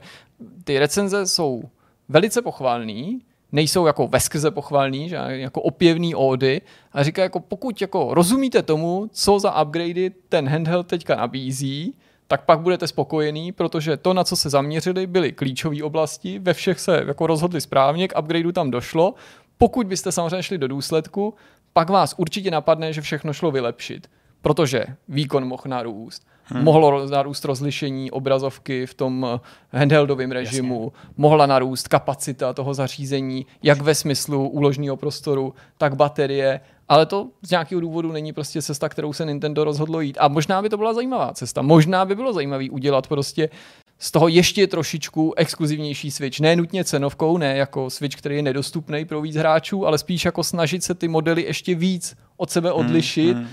protože ten pohled na tu obrazovku je třeba fakt super. Hmm. A až když jsem to měl v ruce, byť já jsem to docela dokázal pochopit, tu tlumočenou informaci od těch zahraničních lidí, kteří to testovali třeba ještě před těma recenzema, ale až když to máš v ruce, tak fakt pochopíš, co se tím myslelo, když ty lidi říkali, jo, má to stejné rozlišení. Nejde o to, že to má větší úhlopříčku a ten displej je fakt prostě lepší. Že? Jako hmm. Už se pak nechceš vrátit k tomu starému, že ty barvy jsou jako živější, kontrastnější, jasnější, je to prostě pěknější. Skoro by si uvěřil tomu, že to má i vyšší rozlišení. Jo, jo. Ne, že by si to jako viděl, jo. ale rozhodně si neříkáš třeba i kvůli větší, větší, větší úhlopříčce, jo, tak teď je to víc rozpixelovaný, nebo hmm. rozpixelovaný, pak si říkáš, tyjo, sakra, teď to jako vypadá něco, jako když si koupíš s odstupem pětiletnový tablet a máš pocit, že to ukazuje úplně jinak tu stejnou plochu. Že? Já myslím, že jsme to zažili oba, ne? Když jsme si koupili uh, jo, jasně, tam to taky ožije. No. O L E D, že jo? A prostě taky ta černá je prostě vypnutý displej, když jo, to je velice jednoduše. Což mě vždycky jako, ještě teď, já nevím, jak dlouho to máme, půl roku, úplně jsme skoro stejně, možná ani ne, Něco, jako, tak uh, mě to furt ještě jako umí překvapit. Jo? Je prostě jako černá, je černá, což je, což, je jako, což je jako super. No tak to je fajn, tak to já se těším na nějakou recenzi. To jo, jsem, jsou to nějaký, nějaký první dojmy. Dovolil jsem se podělit s ohledem na to, že z našeho pohledu zítra se začíná Switch O L E D pátek, prodávat. Vlastně. Jsme na to i zvědaví, jak to bude s dostupností a jak si to samozřejmě to zařízení povede. A mluvím o tom tady v pondělním vidcastu, protože předpokládám, že už třeba tak v úterý by mohla být nějaká recenze, možná dokonce i o něco dřív, pokud by textová šla třeba před videorecenzí, protože se taky trochu musíme vměstnat do toho našeho uh, nadupaného programu, pokud hmm, jde o nejrůznější jako testy a tak, protože teď je toho hodně. Super. No a máš ještě něco, nějaký filmy nebo něco takového? Hele, já myslím, že tentokrát nic speciálního nemám, protože já jsem měl jako dost nezvyklý a takový jako náročný týden, prostě pod heslem operace mé dcery a tak dále, všechno dopadlo dobře, jenom tím chci jako vysvětlit třeba nějaký absence, který jsem tady měl v pondělních novinkách, v úterý úplně to jako nějak vypadlo, tak přesně. A ale to bylo jako všechno, všechno, všechno dopadlo dobře, jenom to bylo takový prostě jako těžký, hektický, jasný. A že tě to, to zároveň i tak jako odpoutávalo tvojí, tvojí pozornost, takže tentokrát jako nemám nakoukáno nic zvláštního, nemám nic, co bych doporučil a možná si na něco vzpomenu, nebo až to vyplyne třeba z té naší debaty. Dál jsem sledoval volby, tak jako no to, bedlivě, jak mi to ta situace umožnila. Vlastně z toho pohledu, co to tady jako, my no, ještě ne, to ale... Jsem, to jsem vlastně zvědavý, jak to asi dopadne. To bude hrozně zajímavý víkend. Jako, bude, no. Jako sportovně takový zajímavý víkend, když tak... Vlastně no, volby jsou taky sport. Protože je Velká Pardubická, je další formule. Že? To bude taky pěkná rasovina. Jede se, přesně to bude rasovina, jede se formule v Turecku a ty volby to prostě pojede, protože hmm. No já se vlastně na to docela těším, protože vlastně jak to v tu sobotu ve dvě skončí, tuším ve dvě, že jo, do dvou se volí, mm-hmm. doufám. No a pak už se sčítá. Já jdu do Hradce, tak doufám, že to stíhá, jo, jo, do, jako do dvou. Tak přesně, tak v podstatě čtrnáct nula jedna, že jo. Vlastně no tak jako oni už dělají ty, ty, ty, ty, jak se to jmenuje, ty, ty předběžný auty, jaký? No takový ty, ježíš, jak se to jmenuje. Auty? Vo, aut. Pol, pol auty, nebo no prostě to, jak se ptají těch lidí, jo, jo, jo, opouštějících jako, ty volební místnosti a, a to už jsou jako docela přesný jako odhady, protože ještě mm-hmm. nemáš jako na základě sčítání, jo, jo, ale, ale toho, to, že lidi. se lidi ptají, mm-hmm. tak je to trochu jako relevantnější průzkum, než průzkum, který děláš týden, jo, týden uh, před no, volbama. Tak, no a jak se, jsem taky zvědavý, kolik lidí se bude řídit tím heslem, že kdo to ještě neměl úplně jako promyšlený, nebyl si jistý nebo váhal, takže si to radši má nechat v klídku na neděli, jako usadit tu myšlenku. Já jsem strašně zvědavý, jaká bude i ta účast, no.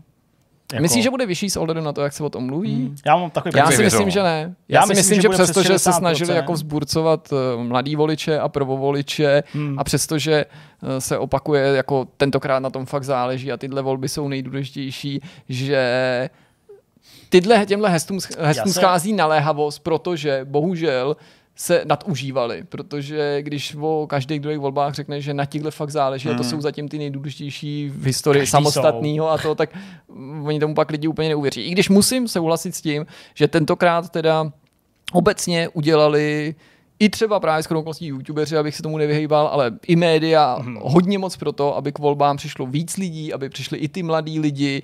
Mnohem více mluví o kroužkování kandidátů než kdykoliv jindy. No. Samozřejmě, že tak to není to žádná vyvolaný, novinka. Není, ale, ale to asi vyvolaný možná těma koalicema. To jsem chtěl říct, určitě jasně. Ty koalice jsou, jsou impulzem k tomu, aby člověk měl pocit, jako, že to může hodit koalici, hmm. i když nesouhlasí s nějakým tím členem té koalice nebo nebo a že vlastně tak, můžeš to trochu korigovat za pomocí hmm. preferenčního hlasu, který si měl vždycky, ale že teďka třeba má pro tebe větší smysl, než jenom, že si volil stranu X Y a zakroužkoval si tam jednoho člověka, protože to často viděl v televizi. No já jsem to vlastně podsadil, já jsem jako, já jsem neměl hlavě vlastně, jaká byla volební účast při posledních, mm-hmm. při posledních volbách do poslanecké sněmovny. Ta byla šedesát celá osmdesát čtyři, tak já prostě myslím, že to bude víc než ta minulá volba. Mm. Jasně, že to nebude prostě devadesát šest procent jako, jako co se volilo v roce devadesát, jo. To bylo devadesát šest celá sedmdesát devět procent. To je, to je docela velká volební účast, ne? To je jako docela, docela svobodné volby fakt chtěli, viď? No, asi jako hodně, viď? Po těch, po těch letech, tyjo. devadesát šest celá sedmdesát devět, to už se nikdy nevrátilo.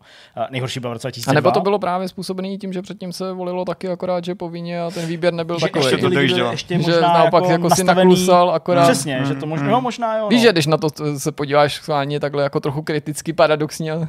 Jasně. Mm. No, každopádně šedesát celá osmdesát čtyři bylo v roce dva tisíce sedmnáct, tak já si myslím, že budeme volizovat sedmdesát procent. Já šedesát pět dávám. A fakt si myslím, že to je třeba šedesát osm, devět, anebo třeba sedmdesát dva. Hmm. Že prostě, že to bude oscilovat. To Já si myslím, že ten potenciál nárůstu té účasti ze spodu nahlodává to, o čem se mluví méně, pochopitelně, a to je jako větší a větší znechucení politikou, který jo. lidi pociťujou, takže ačkoliv tady bude určitě hmm. nezanedbatelná větší skupina lidí, který pocítí třeba tu tíhu toho momentu a řeknou si sakra, prostě tak jako dutám, jako, že, a prostě ať se na tom podílím, na tom spolurozhodování, když to je princip zastupitelské demokracie, tak to budeš mít prostě hodně lidí a těch pořád jako podle mě přibývá, kteří jsou zklamaný. Strašně hmm. jako zklamaný, no. Prochází tou deziluzí a jsou zklamaný do té míry, že ne, že jsou zklamaný a vyřeším to tím, že dám tam někoho jinýho, ale jsem zklamaný do té míry, že vlastně odmítám se na tom podílet. Systému podílet, no, nebo odmítám asi. Prostě hmm. hlasovat, protože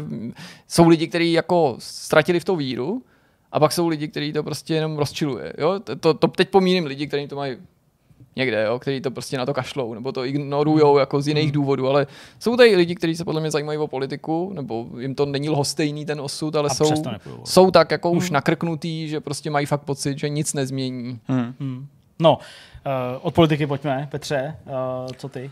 Přemýšlím, co jsem měl a zažil, ale nic moc asi. Hrál jsem nový, novou, novou verzi dema pro Final Fantasy Origins, který vyšlo nedávno, týden zpátky tuším. Udělali progres od toho původního, co byla ta alfa nějaká, která se objevila během čeho Gamescomu? No, ukazoval jsem tady, že jo? Myslím, ne, ne, ne, neukazoval. A to, co, ne, to myslím, že to byl Gamescom, když Gamescom, jsme to řešili. Asi, no. Jo, jo. Okay. Jako progres tam jel pořád. Oni to ukazovali, přece bylo tak divný, že jo? Pořád je to trošku divný místem, ale jako posouvají se a nemyslím si, že to bude nějaký velký flák, až to vyleze. A Battlefield, hrál jsem jeden meč v, v betě, v betě čtyřicet dva.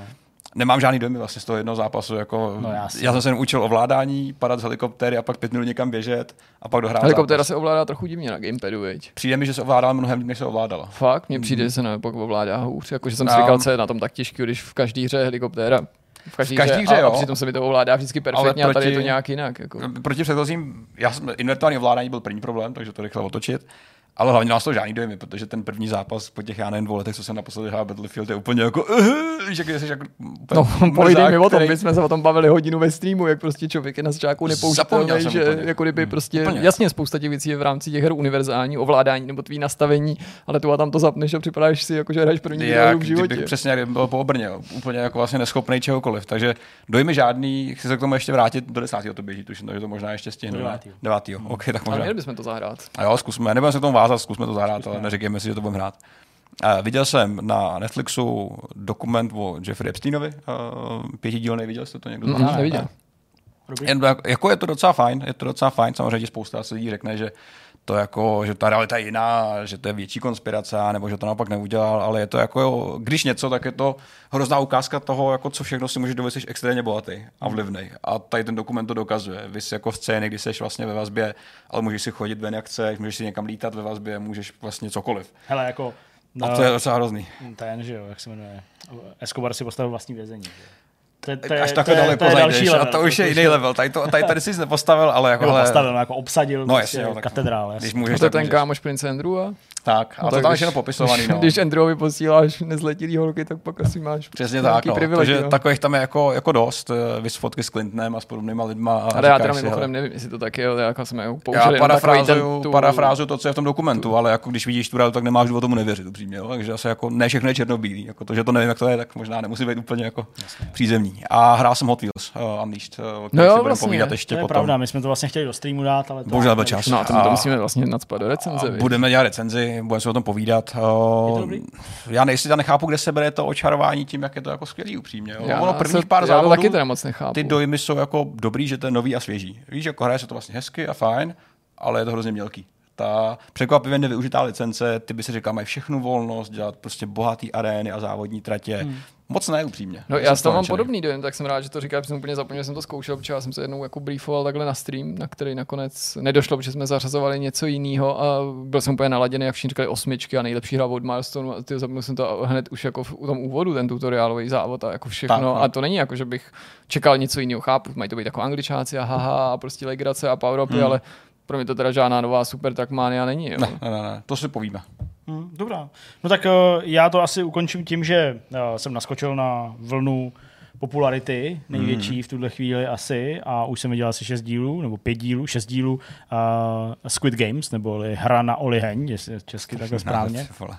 Což ale OK, to jako, to jako sedí s tím, s tím Serošem. Korejský seriál, Uh, nevím, jestli to mám tady popisovat, jestli vy víte, nevíte. Já vím přibližně o co jde, jako, že to je hrozně násilný a že to je nějaká hra, no. něco můžou vyhrát a jinak umřou. Přesně, tak, takhle to Jirka popsal. Takhle to vlastně nějak jako je. Uh, hele, jako líbí se mi to, ale rozhodně k tomu nejsem takový nekriticky nadšený, jako teď celý svět. Já to beru, jako, že nějaká mánie, prostě objevíš to všude, mm. ty motivy z toho. To chodí ve vlnách, no. Jasně, to se prostě vždycky jako něco objeví a pak se to takhle jako používá. Byl před chvilkou to byla hra o trůny, teďka je to tohle, pak to zase bude něco jiného. Ale jako nevadí mi ten seriál. Uh, vlastně možná se mi nejméně líbí ty části, kde je ta hra, protože ty kolatý hry, kterou tam prostě ty jako dobrovolní vězni, skoro by se dalo říct. A ta hra je třeba něco jako kostka, nebo jak se jmenovalo tam to taky ne, ne. ten labirint? Hele, celý to je, bude? Že prostě uh, lidi, kteří mají spoustu dluhů, uh, už jako tolik, že už to nejsou schopní splatit a jsou jako na dně v podstatě, i když se třeba nepřiznávají absolutně, tak jsou oslovený nějakou organizací, která jako je tajná, ty vlastně nevíš, kdo to je nebo co to je, uh, oslovený, aby si s nima zahráli hru. Jo? Nebudu to popisovat úplně do detailu, prostě dostanou pozvánku, aby se připojili prostě k nějaký jako hře.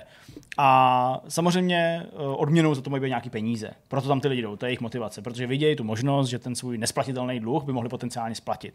Tak se nechají jako nabrat nějakým prostě nějakou dodávkou, v té dodávce je uspějí, splynujou je. Takhle, takhle. Ne, ne, ne. Uh, uspějí je, odvezou je kamsi na nějaký ostrov, což ty zjistíš, myslím, hnedka v prvním díle, na nějaký jako ostrov a tam jsou prostě uvrhnutý do jedné velké místnosti, kde jsou nějaký palandy. Vypadá to jako vězení, ale není to vězení. Oni mají na sobě prostě nějaké jako kombinace s číslama. Mm-hmm. Je jich prostě, uh, je jich prostě čtyři sta padesát šest na začátku.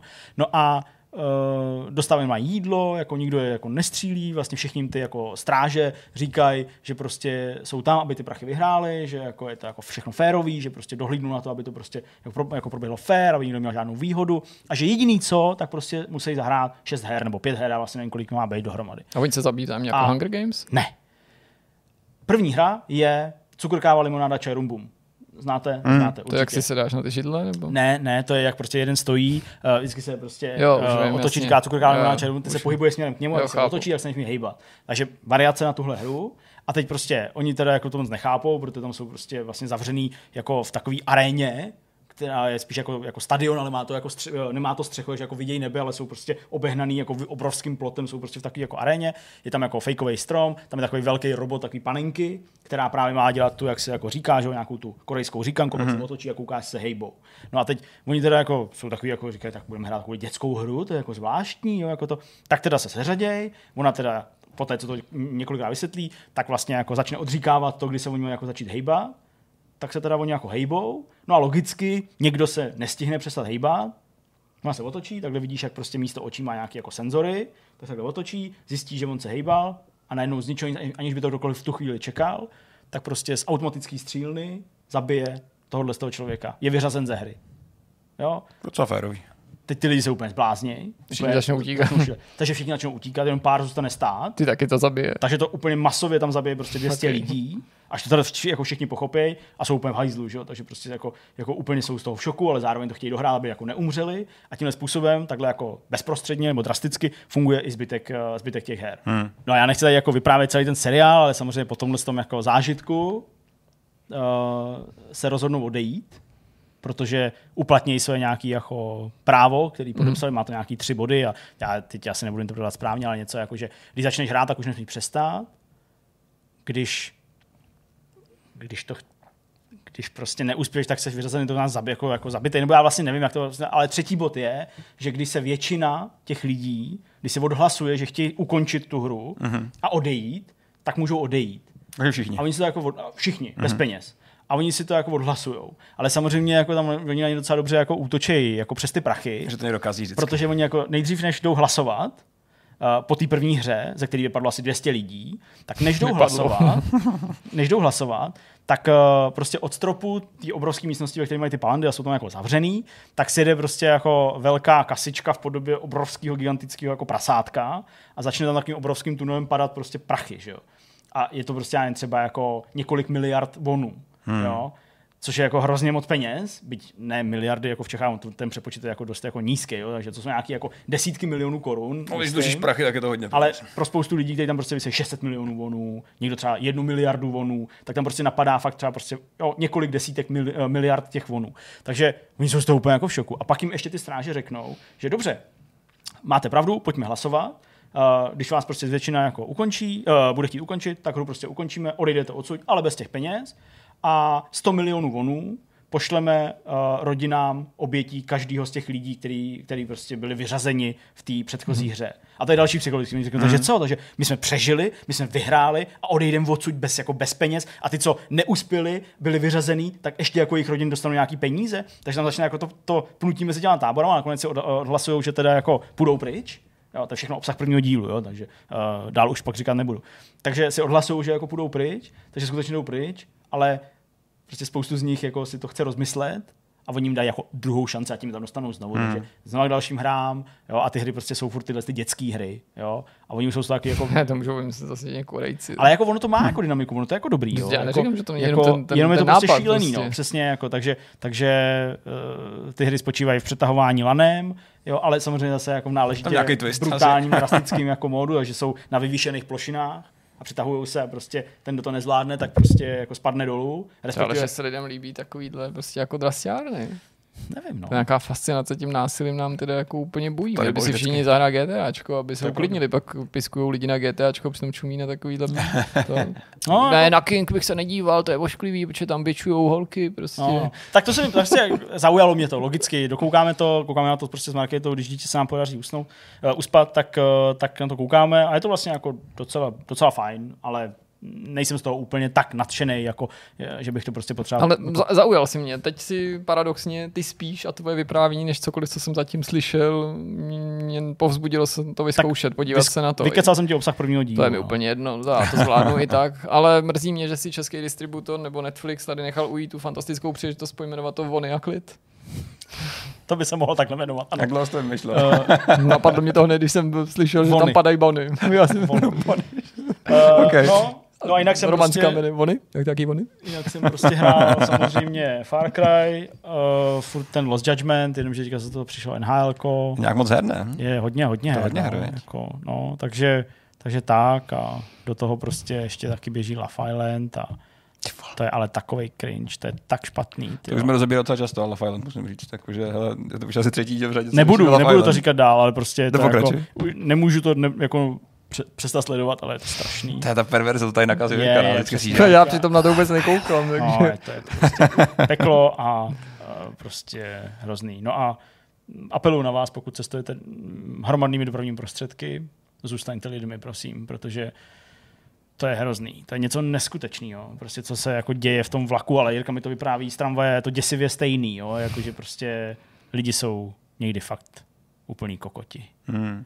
Tak se mějte hezky. My se, my se přihlásili do tady Vony a klid. A my, my jsme měli aspoň ten klid. Oni měli Vony, my jsme měli klid. A nemáme jedno. Nemáme jedno. Tak okay. Se mějte hezky. Čau. Čau. Ahoj.